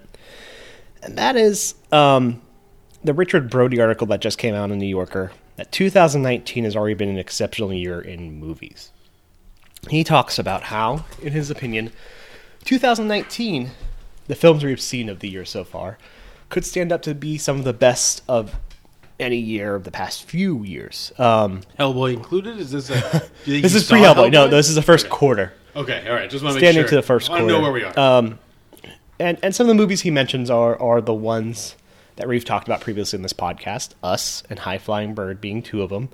Um, he also mentions Burial of um, Kojo, which I just saw this past week and is a fucking brilliant masterpiece of a film. A beautiful gesture of magical realism. Uh, telling a story that is way unknown about illegal gold mining and the exploitation of illegal gold mining in Ghana, um, often by uh, Chinese corporations. Um, it is, but just from a cinematically, and I'll post this on Twitter, has one of the greatest shots I've seen, single shots I've seen in the past uh, decade. I say the past decade, and this is a movie made on nothing. It had to be, its post production had to be kickstarted That's awesome. for seventy eight thousand dollars because he couldn't afford the special effects or the, the final the final score or like the score and whatnot and Uh-huh. the marketing. Um, the score also is fantastic. It's a great movie. It's on Netflix. Um, Burial of Kojo. Um, once Tom sees it, maybe we'll have a little discussion about it. Yeah. Um, but also, but some of the other movies he mentions, um, Ashes of Pure White being the most well known, but also Birds of Passage, Black Mother, um, The Competition, An Elephant Sitting Still, and others, he says no one has been able to see uh, because they've had either extremely limited runs um, or they haven't really been released outside of anything but the New York LA market. Yeah. And he talks about how it's interesting in this today's world, especially with the the explosion of streaming services. You know, the fact that we're able to see High Flying Bird or um, Burial of Kojo is because those two movies are on Netflix. Um, or foreign films now gaining exposure with things like Cold War being on Amazon Prime or Shoplifters on Hulu. Hulu, yeah. Hulu, and some of the other, and a few of the other um, foreign language films now coming up on Amazon Prime, especially. Um, how throughout past years, a lot of these movies that, that are now seen as classics um, were met as commercial failures and are even critically divisive, such as the movie that's going to show up on Tom's number 67 um, was divisive in a lot of ways, even though it scored a lot of awards. So I guess a quick discussion I'd like to have is do we think that this explosion of, of streaming will have a change in the effect of, of um, how we approach film? You know, commercially, especially. In regards to commercially especially i think is interesting because film uh, we talked about kurosawa a few weeks ago with rashomon and about how eventually during the late 70s and 80s as i've been reading his uh, something um, like an autobiography and then kind of reading more about his life story he, he struggled to get financing for even 2 million american dollars currently for his some of his last features because his films were cr- commercially disasters Well, he was one of the most highly regarded filmmakers in the world, and no studio would give him money yeah um, because he wasn't making He wasn't movies that making- anyone wanted to see. He was just making, you know, passion projects that he like needed to make. But what I find interesting is is now with the, the, the increase in streaming with Netflix's vivacious attitude of buying films like Private Life or um, I guess Netflix and by Sport Girls. Sport Girls ever go went to Prime? It was on Hulu for a while. Hulu. Um, you know these these streaming services now being willing to to finance or to at least distribute prestige cinema Yeah, with maybe somewhat of a, possible disregard. We do know the financials. Um, will this Yeah. open the door to more. Well, this open the door and, and democratize possibly criticism to where films that could be perceived as classics and then are not found for years or even decades later and you know gain that cult status are we going to see a transition yeah. I mean, I think you're already. into films being more critically yeah. I- lauded faster I think you're already seeing that stuff. So there was a movie that came out last year called Thunder Road, which starred a guy who I don't know, and he directed it and he wrote it, and I don't care about it. Um, and there was a lot of press about how this is like, you know, a, a, a already a great, even though no one had seen it because it wasn't even out on Prime yet when people were writing this. So I'm not sure how they saw it. They got screeners. They, you know, live in New York and L.A. They went to the one theater that had it, and they're were the only person in the theater, and then they said this must be a great all-time movie because I'm the only one that saw it. Um, and I don't think it made any money. I think it might have gotten nominated for an Independent Spirit Award, maybe. I don't know. Um, but there was all of these articles like this is a great movie, this is a great movie, and even Richard Brody writing this long piece, and uh, Matt um, Zoller Seitz on RogerEbert.com and wherever else he was writing, writing about the Bread Factory. I, but I bought tickets to almost drive two hours to see the Bread Factory based on Richard Brody's review and Matt Zoller Seitz's review. Um, have you seen that yet not yet, because it hasn't been released on any of the streaming services yet. Um, so, or maybe maybe it's being released right now. I'm and, gonna look on and you and I like like went out of our ways to catch support the girls because of like we both are fans of Andrew Buklowski. Bujalski. Bujalski. I mean, you were, and but the critical lauding it got for such Right. a very tiny feature. People are people are searching out for these types of movies, and interestingly enough, like I think there was like a there's I don't know the name of it. There was like a big entertainment like media conference that just happened like two weeks ago, where all of these media conglomerates are kind of showing theater owners um, and distributors and buyers and stuff like their new products and like what they've got in the store and like lots of clips and things and and I guess one of the major themes of that was that we're not going these theaters are not going willingly into the era of like all streaming all the time. Well, yeah, But like we have the argument right now: Steven Spielberg and the Department of Justice saying you can't do that. or even like Helen Mirren just showing up at that conference and being like fuck Netflix. It's like, yeah, I hate to break it to you, Helen Mirren, but the only reason you're going to have a job in five years is because Netflix is going to pay Those for one of those movies. Joel Kinnaman movies are going to Yeah. dry up pretty quickly. um, and something what was like that movie? The- I already I forgot what that movie's that's called. Well, because The Informer, the informant, yeah. because it's not the Informant. the Who Matt did Damon inform? I don't know who was informing. It doesn't Russian matter. mob, FBI, Common, Common. He's informing Common and Clive Owen. and Clive Owen. But I think they had different opinions about the information that he was informing. Anna. Armas is in it, so like I will have to watch part of it because Anna Armas. But I'm not going to watch part of it because they did a bad job with the makeup and hair because her hair, skin, and lips are all the same color, and that always freaks me out. Um, Anna de Armas. Alex Ross Perry's new movie. I, we talked about it when we were talking about the movies that we were talking excited for this year. That's like the Elisabeth Moss, you know, Mm. punk rock movie Her Smell is being released. Hasn't come. Uh, you know, it's probably going to get a small release in New York. Brody and LA. just did a review of that. right, and it's going to get released digitally. It's it says on Amazon that the DVD is May 11th, which means that the digital release is probably going to be the end of April Yeah, that'd probably Um, be April like twenty fifth ish. whatever. Um, it's going to see the light of day for two weeks in theaters because Elisabeth Moss is going to get it's going to get out there for the appropriate amount of time in theaters so that Elisabeth Moss can be nominated for an Oscar. Um, and then it's just going to go to streaming and hope that in October or whenever it goes to Prime, whenever it's free, um, people are going to find it. And I think one of the interesting things about this year's, and you can take this to think about this year's Oscars, is that I think like the legacy press in in Hollywood and wherever still really cares about the Oscars, and losers like you and me kind of still care about the Oscars. But I think like in reality, people don't really give a shit like about the Oscars, 'cause- and because your movie, if your movie's gonna live, it will just live forever, and that's really that's really the goal here is not to win an Oscar so much, but to have one of those movies that people like two years after its release been like, "Did you see that movie?" Which I think is something that's going to happen with something like, I think in two years people are going to be kicking themselves in the nuts or the whatevers because like they didn't see they didn't know that first reformed existed.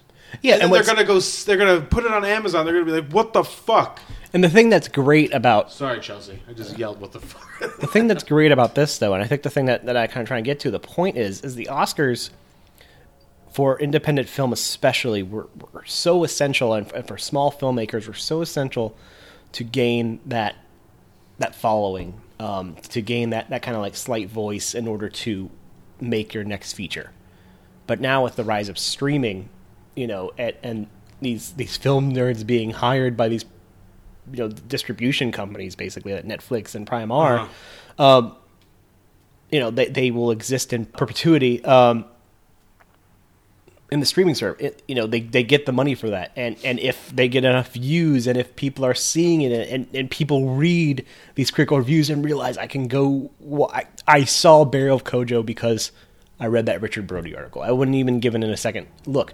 But you know, nerds like us see that and fucking will pursue those movies. Nerds And- who wait with bated breath for Richard Brody's reviews on Yeah. Yeah. um, or or any of these. At any time we see something, we don't have to search out. You know, like Hell or High Water, I only saw because I, you know, it had a high rating on Rotten Tomatoes. It had a high Metacritic, but then I, luckily it was going in theaters that day. Right. But if I, you know, if it hadn't been, I might have forgotten about it in, in time. I might have, you know, it might have been lost to that. But now that these things are streaming and are available to you, you know, you can watch it that day if you want to. I watched Burial of Kojo that day. Um, and, and so it's, I wonder if like the Oscars or the siege films or this kind of like legacy ideas are, are, are nervous in a sense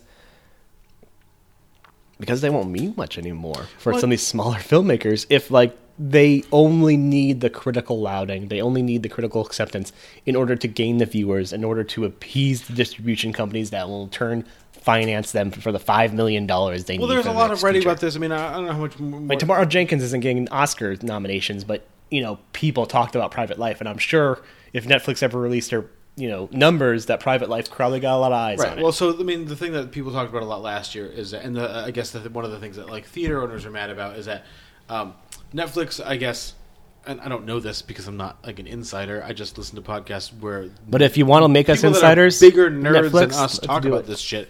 That apparently Netflix doesn't release a lot of their ratings for a lot of different things, but apparently so many people watched Bird Box that they felt compelled to say like, "Look at how many people watched Bird Box." And a lot of theater owners were like, "Well, we, why didn't we get Bird Box? We could have made some money off Bird Box." Blah blah blah blah. blah.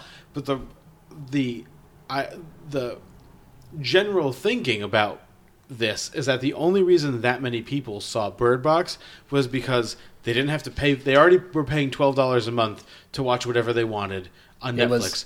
holiday weekend. right there. They didn't have to do anything. They could literally to put it on. They could, it was the next thing on whatever you were watching for a couple of days. you open up Netflix, It was like the next is- episode. You open up Netflix is the very first thing Yeah. you see. Um, and you could do anything. You could take five hours to watch it. You could pause it to do something else. You could watch half of it one night and then watch the next half the next night. Um, I don't know if our culture as a whole is better or worse or more worserist than it used to be, but that's just how we do shit now. Whether theater owners like it or not, whether Steven Spielberg and Helen Mirren, who I hate to break it to them, are old people, like it or not, this is how this stuff works now. You know what? A a, a, a shitty, um, very much Quiet Place esque movie would not have Stanley Tucci as its lead if it was released on in theaters.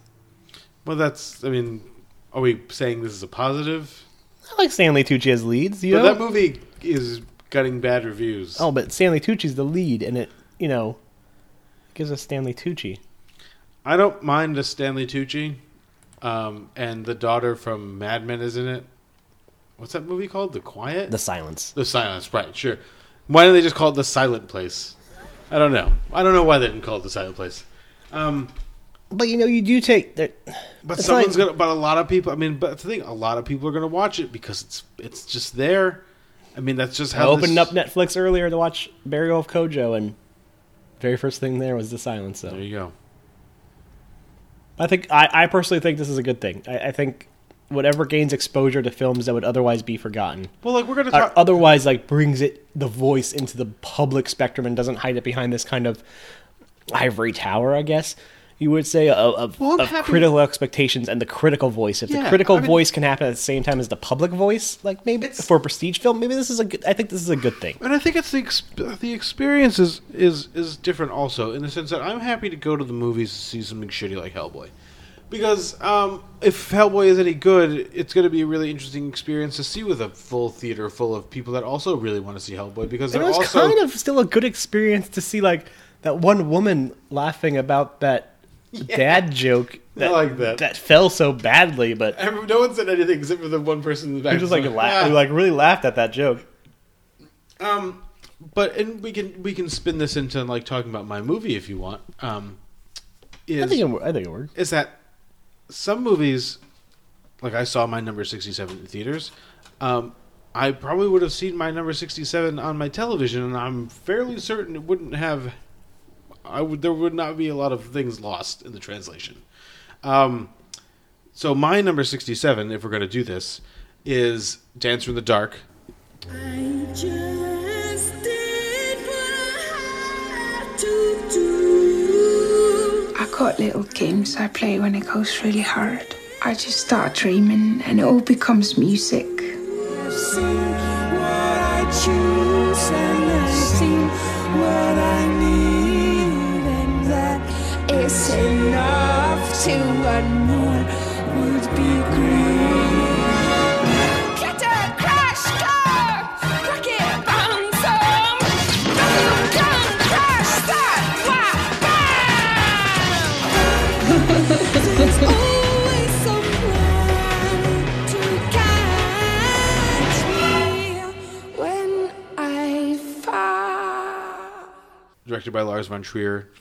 It's from 2000, uh, starring uh, Bjork, uh, David Morse, Catherine Deneuve, uh, Peter Stormare, um, a lot of uh, of um, Don't forget about Udo von Kier. Another Udo Kier, another one one scene seated behind a desk Udo Kier performance. Maybe S. Craig Zahler was doing a shout out to Dancer in the Dark when he did his I hope so. He did his thing. Um, so yeah, uh, the people that are in a lot of Von Trier movies. So you got your Stellan Skarsgård, you got your um, Siobhan Fallon. Um, it is a movie. Uh, Bjork plays Selma, and she's going blind, and she works in a factory, and uh, she's saving. It's a her blindness is hereditary. She's saving money, um, putting all these like pins on cards, and, and working extra shifts at the factory so she can save money. So her son um, can have Gene can have um, a surgery so he doesn't go blind. Um, she is staying in a trailer on David Morse's character's property.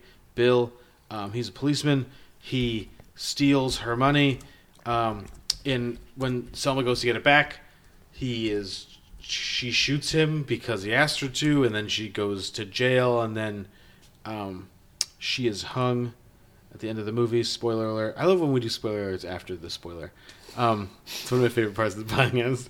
Um, the so the twist in this movie is that uh, Selma hears sounds everywhere, and she kind of turns them into music in her own head. Um, Von Trier shot this uh, digitally badly most of the scenes, um, and then he shot the musical numbers better. So there's a distinct Yeah, you change in- at, in- at Dogme ninety five. Well, the Dogma '95 stuff dictated that he. I didn't use Dogme ninety five, but it's influenced by Well, it, and used like hundred digital cameras. It's the to- movie he did. It's the movie he kind of stepped away from the Dogma '95 stuff. So he and because he had of- done that with Breaking the Waves and the Idiots. And the idiots, yeah. So he, I mean, Dogma '95 was essentially just a set of rules that these directors made about kind of like stepping beyond like commercial, um, the expectations of, of commercial filmmaking, um, and Von Trier does that for most of this. It's really cheap. I mean, it looks, and we're going to talk about like this a little bit later. It looks a lot like, um, like a student film in places. Like it's supposed to be 1964 Washington. It really seems like he just got a couple of. He went to Goodwill, bought some clothes that were 1964 ish, got a couple of period cars, and just said the hell with it. And that's 1964. Um, so I saw this movie in a, in a very organic way in terms of like finding out about stuff. So obviously, when I saw this movie in 2000, I'm gonna find out about things differently than we find out about them now. I mean, I'm just trying to draw a link here. Um, I saw this at the York Square Cinema in New Haven. Um, so that's coming back. We're going to talk about a bunch of movies that I saw at York Square. Um, doesn't exist anymore. It was a two-screen theater in New Haven. It showed all the best stuff. Um, I saw, you know, storytelling there. I saw several other movies that are on my list there that we're not going to talk about now. Um, it was tiny. It felt like your own place anyway. It was like the seating was a lot like Cine One Two Three Four in the sense that there were these long, or or Matt, the Madison Arts um, Cinema, where it's like these long theaters. It has this kind of wave in it. All the seats are really close together. Um, but I don't think that I don't think seeing that in theaters so much um, affected my viewing of it as much as me seeing the movie affected my desire or interest in seeing other movies. Um, I'll do a little backstory because it's all relevant to why I, to to me seeing this movie, if that's all right. Um, so I had a, I mean, so I had a really interesting like relationship to Bjork. So I only saw this movie because Bjork was in it. I don't know who Lars von Trier was. I didn't know what Breaking the Waves was. I didn't really know anything about this movie except that Bjork was in it. Um, I just my Bjork memory. I have very vivid Bjork memories. I don't. Do you have any like vivid like weird Bjork memories? Not Bjork memories, but kind of like a similar type of thing where like there's one artist or one kind of director or one like thing where you're just kind of like that just keeps cropping up in my life and every time I it does I'm just like I pay extra attention to it. You know what I mean? It's like a really significant thing even though it might not be that significant, it's like a thing that stands out in your brain. So like the thing so places where Bjork stands Carrie out for, Elways, I guess maybe. Okay. Um, awesome. We'll, we'll discuss that in another episode. Never, because I don't think Elways shows up in any of my lists. Ah, that's a bummer. That's a bummer for both of us. Um, so like my first Bjork memory, like I knew who Bjork was. Like I was an alternative music person. I really watched a lot of MTV. Um, but I was at Toad's in 1996. I was at Toad's place to see Weird Al on his Bad Hair Day tour. And when we were waiting for Weird Al to come on stage at Toad's place back then, which used to be an awesome place to see concerts, and now is a shithole. An awesome place to see 19 year old Yale students. Um, get sold eight dollar cans of beer um, because Toad's cards really well. Um, on the on the TV screen next to like the stage, they were showing a video of Bjork videos. And people, again, this is pre YouTube. So to see a Bjork video, you either had to watch a lot of MTV or own like a compendium of, of Bjork videos. And I just remember watching out of the corner of my eye, like her video for Oh So Quiet and for Human Behavior and for Hunter. These really like profound, scary like music videos where weird things were happening and they didn't look like anything else that was on TV and Bjork already didn't sound like anybody else like making music then.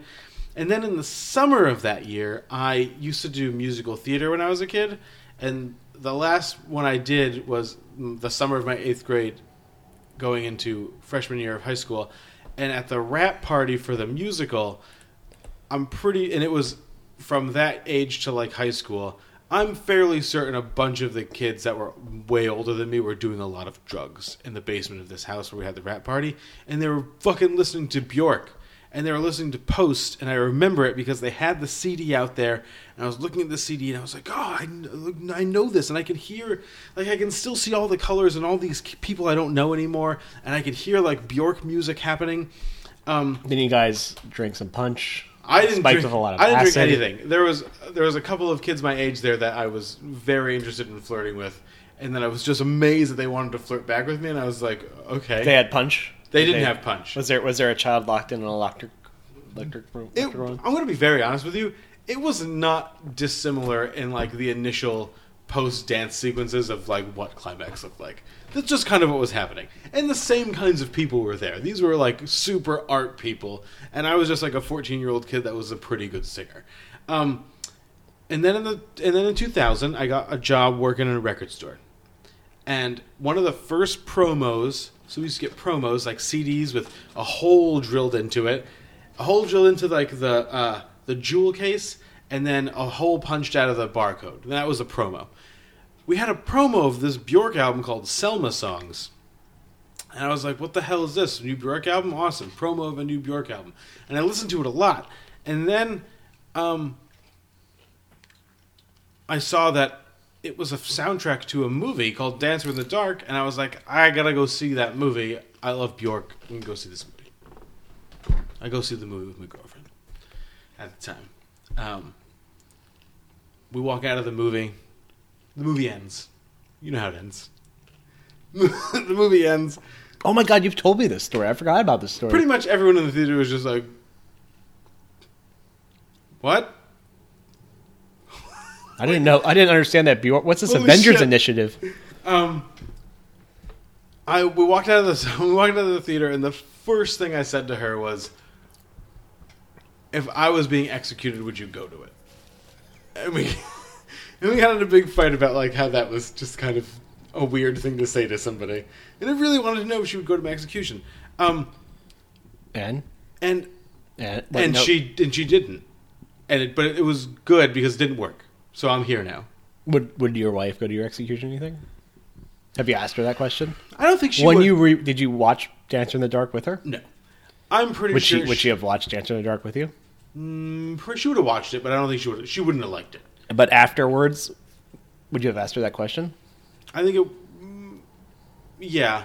What do you think she would have said? She would. I don't know. I don't know what she would have said. She would just demanded you If be you want me to, if you want me to actually answer your question, I don't think she would go because I think whatever I did to be executed for would have been enough where that would be like a rift in our relationship, and she's Especially in Connecticut, where it is illegal to the the, the death penalty is outlawed. so if someone was going to hang me for something, it would be just martial law type things, and I don't think she's going to go to. Or it'd that. be like a the stand sort of situation. which is cool. Um, that's a long story, I guess. I guess the interesting thing is that a movie of like 2000 was an interesting year for me in the sense that 1999 was a really interesting year for me. And the sense that there's a lot of movies that we're going to talk about much later in a list that came out in 1999 that paved the way for me to watch Dancer in the Dark and for Bjork to be singing that unbelievably beautiful song at the end of that movie, for the song to get cut off mid hanging, and for me afterwards saying, I have to find more of this. Maybe not Von Trier, although I did go immediately to Rent Breaking the Waves. Um, Which man, you think you think Dancer in the Dark is a gut punch? Yeah, breaking breaking the waves is something else. But I wanted I and I wanted more of this type of stuff in my life.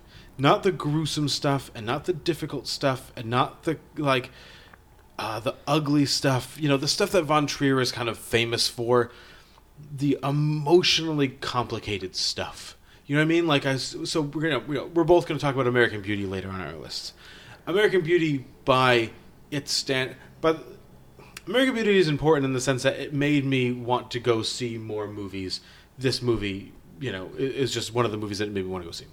Um, because it opened me up to the idea that movies are going to be more than just kind of like a super fun thing. Um, this movie made me want to feel really shitty. I felt shitty and good simultaneously. Does that make sense? Mhm. You know what I mean? Like I felt it was such a cathartic experience feeling that just um broken by a movie that I have subsequently like sought out that kind of feeling in, in many other movies. You know what I mean? Including some of the stuff that is very high on the top of my list is is is based in the idea of of broken people, and and um, it's just it's so compelling. Upon and we, we can talk now. We'll have like a discussion now. Um, upon viewing it, like I've only seen it like maybe one or two times since then. Um, it's not really very good.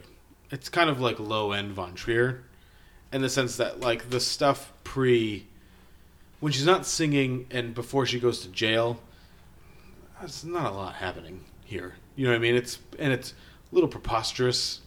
Um, David Morse is really weird. Um, He's good. Like this is this is good. Like Green Mile weird David Morse. This is like coming right off of probably Yeah. Green Mile. no, it's So a, few years, yeah. Well, Green Mile's ninety nine. That's right. That's right. Green Mile. So yeah. it I don't know why I feels it feels like he's still acting. It feels like he's playing that same character. It's very con- it's a very contrived film. So like the script, like they don't say anything that doesn't need to be said in terms of moving. It's not it's not an expo- they're not exposition dumps, but they're just kind of they're having conversations that need to be had to kind of establish these characters. They're saying things that establish set the stage for why the characters might be doing what they're doing later in the movie. Um, you know, the people make weird. Everyone makes weird choices. Um, you don't know how serious anything is. Like David Morse kind of just asks Selma to kill him because he's really- ashamed of himself, but really also nowhere. for It's no just- reason. I, yeah, you're 50 minutes into the movie and you just gotta get, you gotta get to the shit because you, You haven't gotta really get got, this guy you haven't got to the shit yet. Yeah. like things are bad, but they're not the shit. Um, so there's, I mean, that's the thing. So like, there's no attention to detail in this movie. It's very rough. I mean, Von Trier doing Von Trier stuff with the camera. I mean, obviously he's not the cinematographer, but he's making the choices, and everything looks like a Von Trier movie, but it also looks like worse than a normal Von Trier movie. Um, I mean, he'd go right from here to do Dogville, um, and Manderley, which he was doing on those sets. Um, but it's got his it's got all of his trademark stuff, but just lesser somehow. Um, but once you get to the end, you kind of Bjork is is so compelling a performer, and that scene at the end is so like unbelievably heartbreaking and gruesome that you're just kind of like, all right. Even after you just watched, it's two hours and twenty minutes long. Even after you watch two hours and nineteen minutes of that movie, at the end you're like, okay, that was kind of worth it, I guess. I don't know. I don't think we. I literally don't think we've ever had a conversation about this movie, No, I don't think so. And and we're not going to. so, my introduction to Lars von Trier was 2006, 2004, 2004. Dogville. late night. 1, o- 1 a.m. in the morning. Flipping through the channels. My old 19 inch tube TV I inherited from my grandfather. That's all you need. And I saw a film and I was like, why does this film have white outlines and words? And why? Why are they being so after I finished, after, after I watched it, I was like, why? How did I spend three hours watching this movie and was so intrigued by it and when it was doing nothing really at all, um, visually, but but was so compelling as a story and so compelling for its performances. And that was Dogville. And from there, I kind of got entranced over the next few years and watched um, would watch Manderley, but but really never felt myself compelled to watch a Von Trier movie Mm-hmm. until you told me a story about dancing in the Dark, and then you would eventually mention a movie that profoundly touched you that we'll talk about in a, a year or so. Um, and so I'd watch that movie, I'm being profoundly touched by it right now. and I'd watch Melancholia, and I'd watch Nymphomaniac, and I'd watch Breaking the Waves, and then I'd watch Dancing in the Dark. Hooray! That's a that's a feel good festival of movies there. But the interesting thing about all of that is listening to every, not the critics, but listening to the people who have seen this movie and the profound impact it has on them. And thinking that this movie's really solidly done. It's it's blocked well. It has really nice musical numbers. It it does have an emotional affect to it. But not feeling that emotional affect to anywhere near the degree I think people this is his most approachable of films. For yeah, it's weird.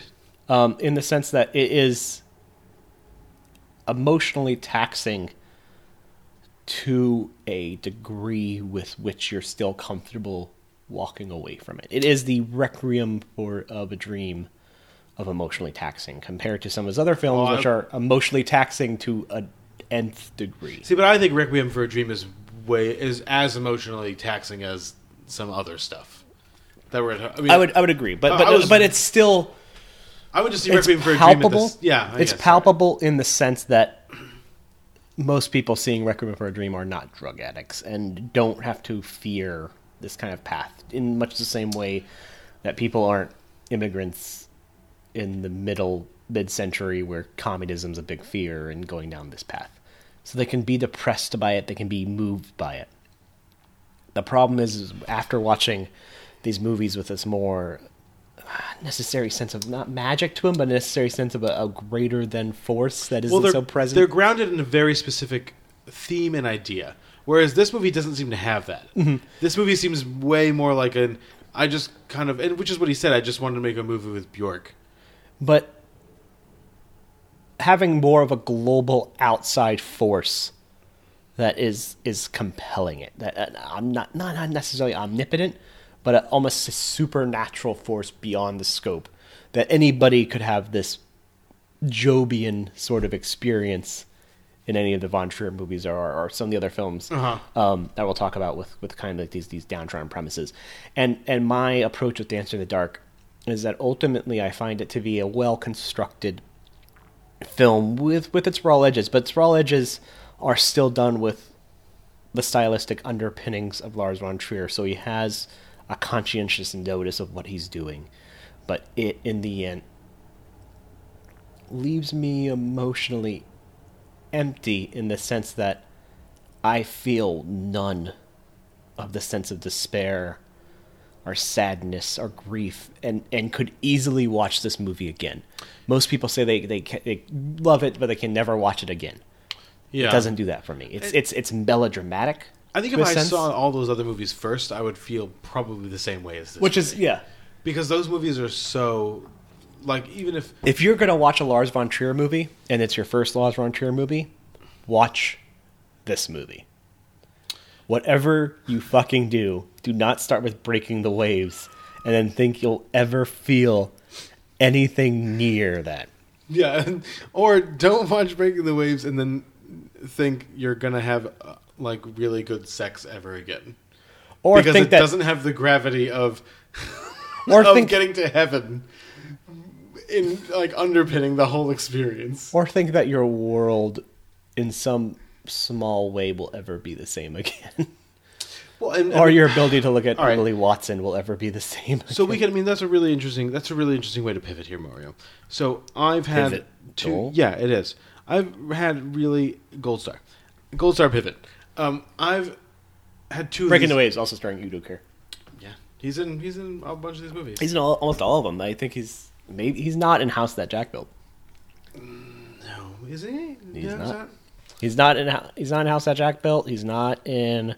Wouldn't it be funny if he was Um, one of the guys that was taped? Wait, was he in House That Jack? No, he wasn't in House That Jack Built, and he wasn't in Antichrist. Well, yeah, because there's nobody in Antichrist. Um, I've had two of these It's experiences. the first of the Lars trio of. Gainsborough. Gainsbourg. it's interest. No, it's not interesting. We have to talk about it. It's it's always the elephant in the room now with any like of these films with these problematic people, is that uh, in Which two- is the, the thing I wanted to finish on. I don't know. if yeah oh yeah this. we'll finish it yeah.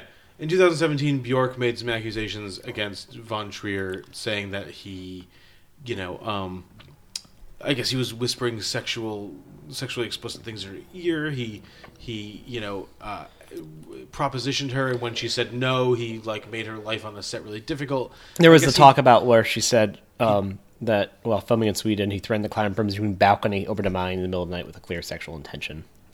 and then they kind of badmouthed her in the press at the time a little bit about I guess she ate a shirt or some weirdo nonsense like that. Um, A shirt? a shirt, like they said she was going crazy and like she ate a shirt. So their response to Bjork's, I actually have an outstanding bet that I will never fulfill. which is that when Donald, I, I, so I have a friend. We know the name of the friend. Um, it would be the only person who would want me to still fulfill this bet. I think we know the name of that person. I don't know what the bet is, so I don't know what it Um, is. She, this particular person, was so afraid that Donald Trump was going to win the election, and I was so convinced that it was fine. This was like September. I was like, if he wins, I will eat a shirt. Ah. Um, and it made her, it made that person feel better. Uh, uh, I wouldn't then- recommend eating a shirt. no, I'm not going to. Never going to do that. Um, I wouldn't call this a sign of insanity. I'd call this a sign of just having a weird Sunday. I mean, that, that kid that kid ate 30 days of worms Which kid? in a sandwich and how to eat fried worms. Oh yeah, I never read that book. It's a good book. Let's get back on track here. Yeah, maybe not a time to go into divergence, but It. I did a little research today in the conversation, in, in anticipation of having this conversation. Um, Nicole Kidman says that she he was crazy on set. Um, but he's she doesn't- often drunk, right? Because he told He like, he yeah. told Keough that he gets drunk because he can't handle it. Right. Well, I guess he did get drunk. He used to get drunk a lot, and I don't know if he's getting drunk anymore. I think he's He's trying to say like he's limiting it. Yeah, I guess. Um, Nicole Kidman said that like some days were really good and some days were like the worst days for life, and Paul Bettany kind of like mirrored that, saying it was like the most one of the most depressing film experiences he's ever had. Um, Charlotte Gainsbourg has said that none of the things that Bjork has said mirrors any of the things that she knows. Bryce Dallas Howard hasn't said anything to the effect. Kirsten Dunst hasn't said that he did anything. Um, I'm going to guess that he did all of these things that Bjork says that he did, and he did it to fuck with her. Um, I actually believe 100% what Bjork says. I'm assuming, I actually assume that he s- was trying to fucking ruin her life on set because that's just kind of what he does. And yeah. I think I it think was it's one a- of those things where like she's not and she doesn't come from that universe, so she's doesn't have producers in her face like This is one trying to only ruin her two films she's ever done, right? well, she did this in Drawing Restraint Nine with Matthew Barry, who she was in a relationship with or, at the or Matthew Barney, who she was in a relationship with at the time. So he wasn't going to do that, and that was that was very I specifically mean, an art project. Vincent Gallo did Vincent Gallo things during Vincent Gallo movies. So. yeah, remember Vincent Gallo? I feel like we've had this conversation before. Remember Vincent Gallo? Um, We're gonna, I'm gonna have to watch a movie of his soon because he's in a Claire Denis movie. Um, that's that's part of the new French Extremity that I never saw. Um, Oh, all right. And so I figure when I do High Life, I will watch that movie so I can talk about Claire Denis a little more. it It does involves a lot of biting people. Okay. It does cloud my viewing of this film. But it doesn't change it clouded my new viewing of the film, but it doesn't change my history with the film and its importance in like Which it tracking. It can't. But I feel like I almost I feel like it, it should, and I almost kind of want it to. I would feel better if it did, but it doesn't.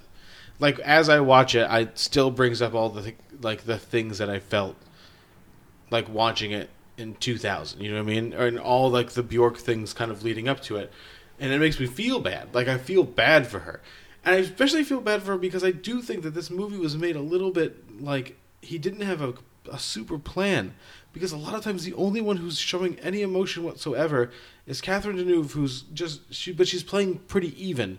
But you can tell that she doesn't feel great, and Bjork, who's openly weeping, like at a couple of these scenes. Even Peter Stormare, who's usually the the beacon of energy in his films, seems beat in this. Yeah. It, it clouded my view um, of not necessarily this movie because I hadn't had much experience with this movie, but it clouded my view of Lars von Trier. And I, maybe I'm going to say he's going to be a bit crazed. Um, he has a response that he did in the Allo Cinema uh, interview with a it's a French newspaper. Which we read all the time. Um, and he spoke about the Me Too movement, and he says, uh, you know, ninety percent of the journalists, I- and this is just a rough translation, um, you know, ninety percent of the journalists I spoke to believe that I harassed Bjork, but that's ridiculous because I denied it, but no one wrote it. Uh, because a good story is to write that I harassed. But her. they did write that he didn't harass her. uh, and that is well, this is this is just I don't know when this inter- this is when he was still doing press releases during Cannes uh, for House of the Jack Built. Well, he so he, and right after Bjork made the accusation, he responded to it. Her, him, and his producer said that she was a difficult one. Yeah, but her, not her- him. yeah, but her producer also came out and kind of defended what she said. Yeah. her producer. Um, and that's not case. I touched her. It's true. I do it with all my actresses because she was doing a really intense job, screaming, being sick. So obviously, I hugged her. But if she thinks a hug is harassment, then I think that I would not be able to achieve what I need to do without touching my actors. I did not touch her in the wrong places. I think. Um, And, I and and this is and I agree in the sense and not this is totally this is obviously us being complete outsiders with this view. I, I don't think ever his intention is to is to do things like that. I, I think he maybe is trying to listen to emotion. Um, I, I agree with that sentiment. Um, just from the circumstantial evidence that's based around that. If you know, I, I'm not going to stake a horse in this argument. You know, if, if Bjork was uncomfortable, then it was beyond Right. beyond the means. My point for this though is I think I am over Lars von Trier in the sense of I House that Jack built did everything I needed him to do. I agree with you. Um, but it is now to a point, having seen his films, that this is a man who's really sick and has a really troubled worldview um, that is so utterly perpendicular to mine, and and that he needs to achieve the things he does by creating such a, a toxic environment on his sets that maybe I don't necessarily feel the need to support it anymore. Um, Well, and House of Jack Built is actually a really good kind of like bookend. You know, it is. It's a It- very it- appropriate kind of like I'm all done. yeah, this. and and you know, in comparison to to other filmmakers, you know, who who kind of do the same thing, but but do it in a more professional way. Like Claire Denis, like being a, not a good example of that. Um, you can have these emotional tenements and have these emotional troubles and not need to destroy the world around you to do that. You know, and Rutu isn't destroying the world around. Like it's it's a hard shoot, but he's not destroying DiCaprio. Well, I think that that's one of the reasons that I never liked the. Sh- like, I never responded to The Shining is because I was such a Kubrick head, and then like digging into what he did to Shelley Duvall on that set. Um, like anytime I watch Shelley Duvall on that movie, I'm just like, but she's being tortured. This is- like, this is my problem. fucking torturing her. This is my problem with um and and why I will always say, like you know, uh, not to speak ill of the dead, but fuck Tobe Hooper. Um, there is in the Texas Chainsaw Massacre, and I've talked about this in the past, a sequence where the cutting of the finger didn't look good enough, and so he literally has a take where he put a real knife in there and cut actually cut her finger and had the actress run through the woods and the scrapes and cuts you see on her are real. And it's like you film doesn't need that. In pursuit of art you don't need to do these things. When you need to do these things you lose the world. A film is an escape and film sometimes is an art for it ultimately is an escape from from the real world tragedies. And if you need it is a safe place to present tragedy if need be. Um, if you need to deal with these demons in a film you always do it under the veil of the fantasy. Um, no matter how much of a real situation you're dealing with. A Hotel Mumbai, you know, Hasbro and Brutal as, as that movie may be. Um, now, I still haven't seen it, but just, just from the critical reviews of just like how unrelenting it is with its violence, um, it's still ultimately a fantasy depiction of what happened. Right. It is not a real torture, a real subjugation of its crew and cast in order to get that production. You know, I can't watch Cannibal Holocaust because they're killing turtles in that movie. Um, even if it's a a tribe that does in its day to day life. I don't need to see this. I don't need to see the actual mutilation of a person, of an animal, of emotionally or physically. And Yeah, I mean, I, I, I, I, I and that's that's why I think that his later, the later movies are more interesting.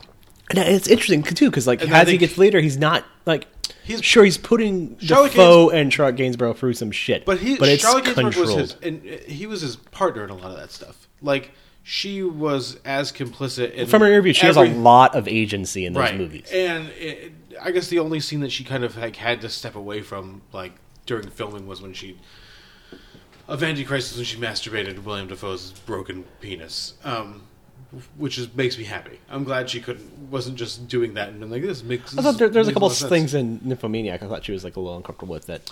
But she didn't. I don't think she just. I don't think she had a problem with him where they had to kind of stop production, where she kind of had like good to go do something else and come. Oh, I thought she just she just said she wasn't going to do it. Maybe there was even a double in there. I don't even. I don't even really know for that part. Um, but it is.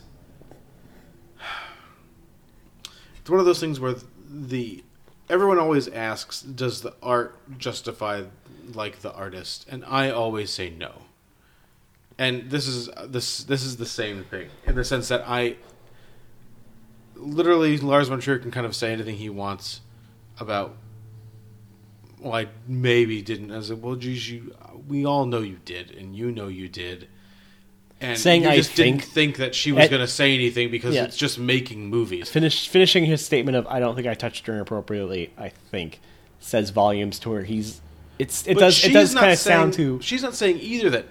I think and this is a problem where I think a lot of these, like people of a certain generation, get into when they talk about this stuff is that they they think that sexual harassment and sexual assault is literally just like a handful of things, and in reality, and something that we're seeing a lot, you know, today and uh, what was has been prevalent forever is that uh, many like all of your weird sexual proclivities and sexual comments and all this other stuff are your own business and they're not for you to foist upon somebody else to get an emotional response out of.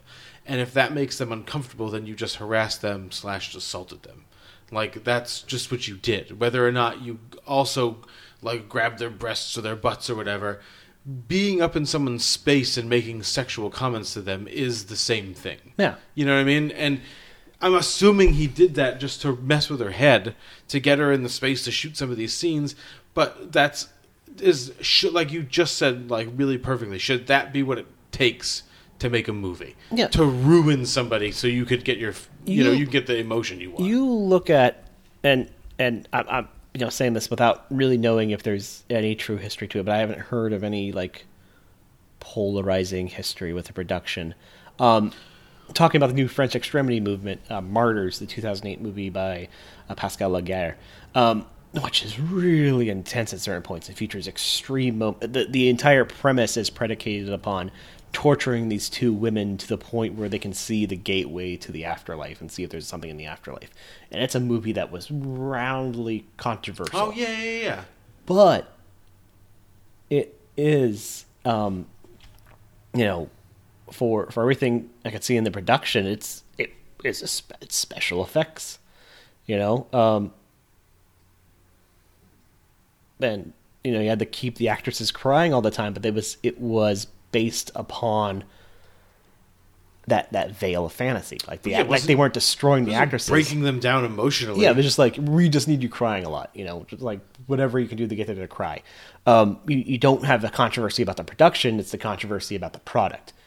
And you know what? Even if I don't want to experience martyrs again, I'm fine with it existing because you know that that's that's the product. If you, if you create something that extreme in the fan in the world still of the fantasy, that is okay. It is when you break that veil, when you when you deconstruct, when you break that contract of the line between fantasy and reality and the production of fantasy, that I have the problem. You know, when you're destroying your actors, when you're terrorizing Shelley Duvall, when you're cutting the finger of an actress, when you're inappropriately touching Bjork, when you're doing any of the things that have been done in the plethora of the history of controversy in the production of movies, that's when I have a problem with the product. Mhm. You know, you could be as controversial as you need to be with your product. Your film can be as controversial as it needs to be, but you can't. and you yeah. cannot bring it from that dimension, that wor- that fantasy, into the real world. When you do that, I, I, I have no place for your film. I agree. Um, And if this is what Von Trier needs to do, Just to do do, something then else. then then you know I'm I can move on. Uh, there, there we've talked about a few weeks ago. You know, we talked about with with Climax as much as Gaspar Noé is not a great filmmaker. At least he's not destroying his actors, and there is that plethora of, of filmmakers who are doing the work. Well, with the most, with you, the most the emotional veracity has Von Trier. You know, It's one of the reasons I think David O. Russell sucks is because of like the I Heart Huckabee like footage of him just berating people. It's like, yeah, I don't know if you know uh, you're making a comedy here. Like, just relax. Yeah. Or Christian Bale on what is it, Terminator? When he went fucking ape shit on like the whoever. I like, to- oh, we're making a movie. It's like, yeah, you're making a movie. Relax. You're making- Relax. especially making Terminator Salvation. Is that Terminator Salvation that he went bananas? yeah, yeah. Yeah. Um, to to give that credit, that was like he, he admitted he expl- he went too crazy on that. Who? so. Which one? Christian Bale. Like that's not a typical Christian Bale thing. I guess, or is it? And we, there's just not a lot of footage, so he's allowed allowed to. No, I just no to from everyone else. It's like I I read into that. Like they they kind of worked that one out, but it's it is a good example though of like just realizing like it's it's a fucking movie. You know, like I want you to make a good. I uh, if we, everyone if everyone on the crew agrees, like you look at the Revenant and it doesn't seem like like we talked about, like that's a grueling production, but everyone was fucking in it. Everyone was fucking like dedicated to doing that, and you don't hear much. You don't hear really any controversy. I think of of like, oh, it was so grueling, and I hated the experience, and Two destroyed us, and I hate this guy. I'll never work with him again. It was just like, yeah, it was a hard production, but like the final product was worth it. And if that's the case, we're going to I'm all on board. or even something like um, we just talked about Apocalypse Now, into like for the thing I watched, the Hearts of Darkness movie, um, and like Martin know. Sheen having the heart attack. Imagine having the heart attack, but like he just stopped production. Like you, you know when they, they wiped the tornado or whatever, the typhoon came and just didn't do production for like six months. And that's why I think Hearts of Darkness is a weird movie because like oh this the production was crazy, it was off budget. It's like yeah because the sets kept getting destroyed. But he didn't go like you build the sets now. You we film in the typhoons. Yeah, that's my and that's my my problem is now with Von Trier and Kubrick is seeing what they had to do. I mean, we could talk about this another thing too. Like, um, Werner Werner Herzog has like a history of this shit also. Like Fitzcarraldo, did you see the Burden of Dreams? I didn't seen Burden of Dreams. Yet. Okay, Burden of Dreams is like have to actually bring crazy. the the ship And- up over the mountain. right, and he. Burden of Dreams is an insane movie, and I almost put Burden of Dreams is one of those movies that's like on the the list just beyond my list. Um, and it's the same thing with Von Trier. It's where the ants and the giant spider live. Yes. He needed to get it was not about making a movie. Like doing that stuff. It had nothing to do with making a movie. It was literally all about him. It was literally just about like I've envisioned this happening. We're going to just do that.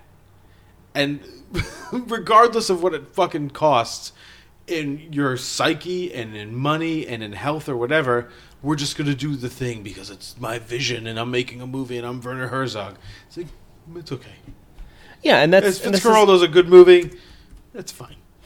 You know what I mean? If you didn't drag that boat over that mountain, we'd be okay. As a, as a Well, it's the society, same thing we'd with, make like, it.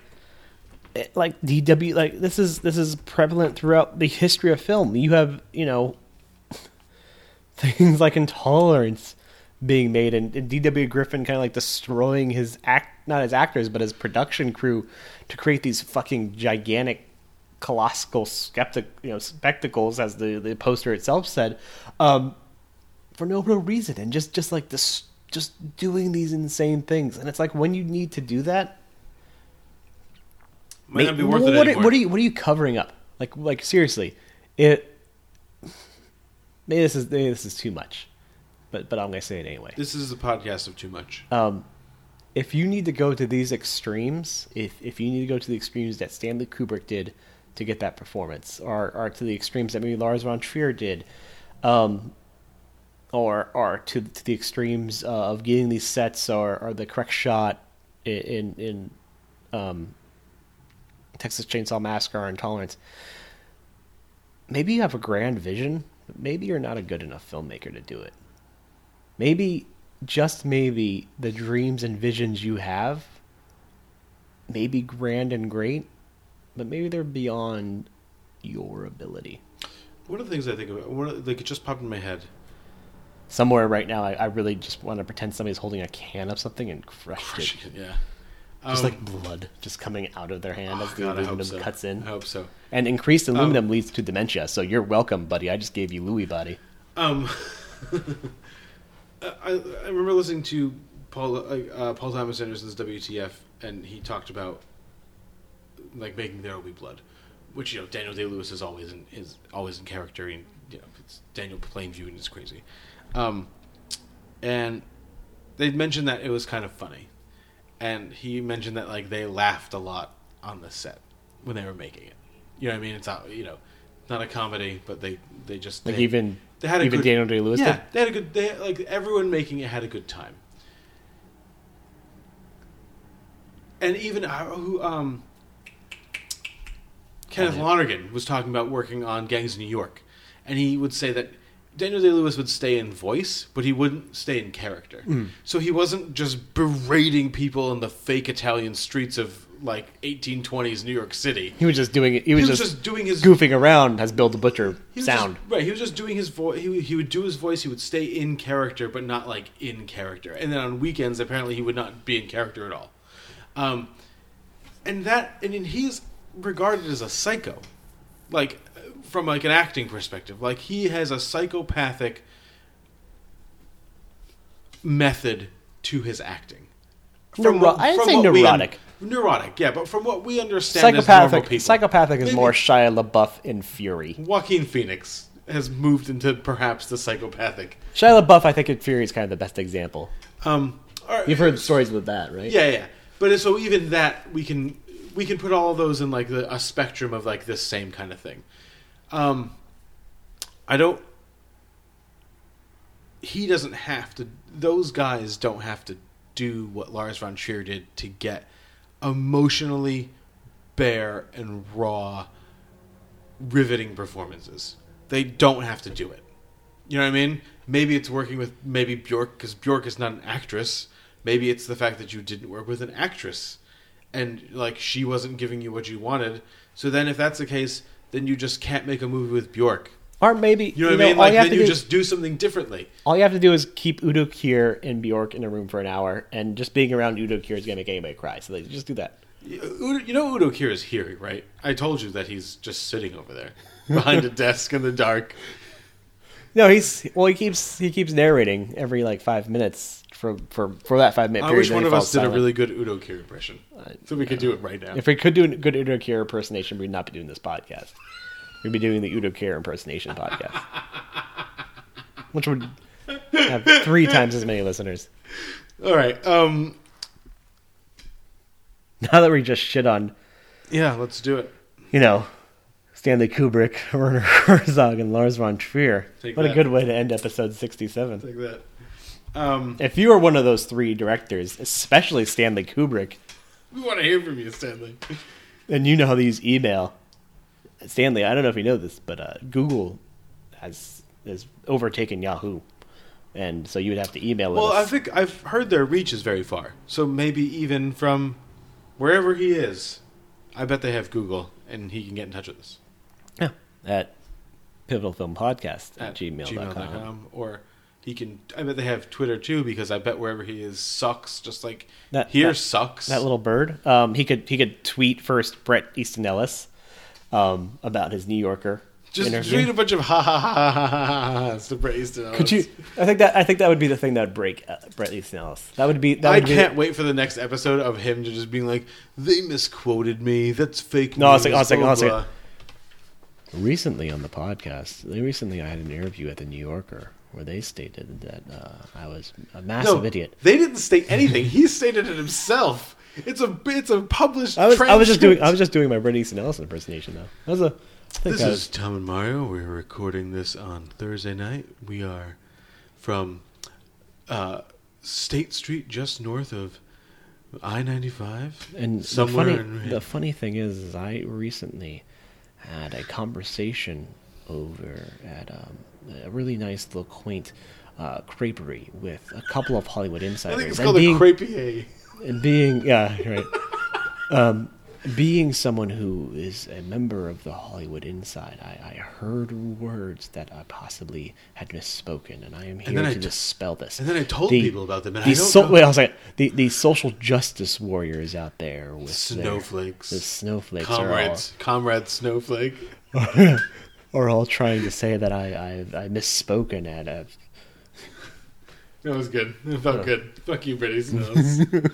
um, if you want to, But if you want to tweet something, tweet tweet at Bradley Ellis, and then maybe tweet us. I'll, I'll say Maybe yeah. just retweet it to us, and then we'll we'll share a haha.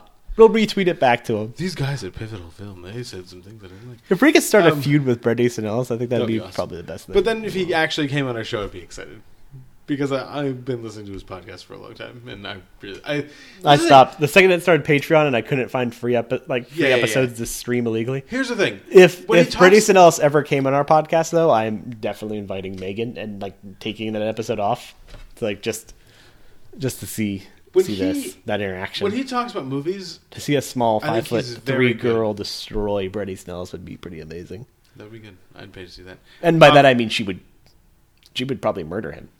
Fine. We would we would have. I bet he'd be him. okay with it. I bet he'd be okay with it.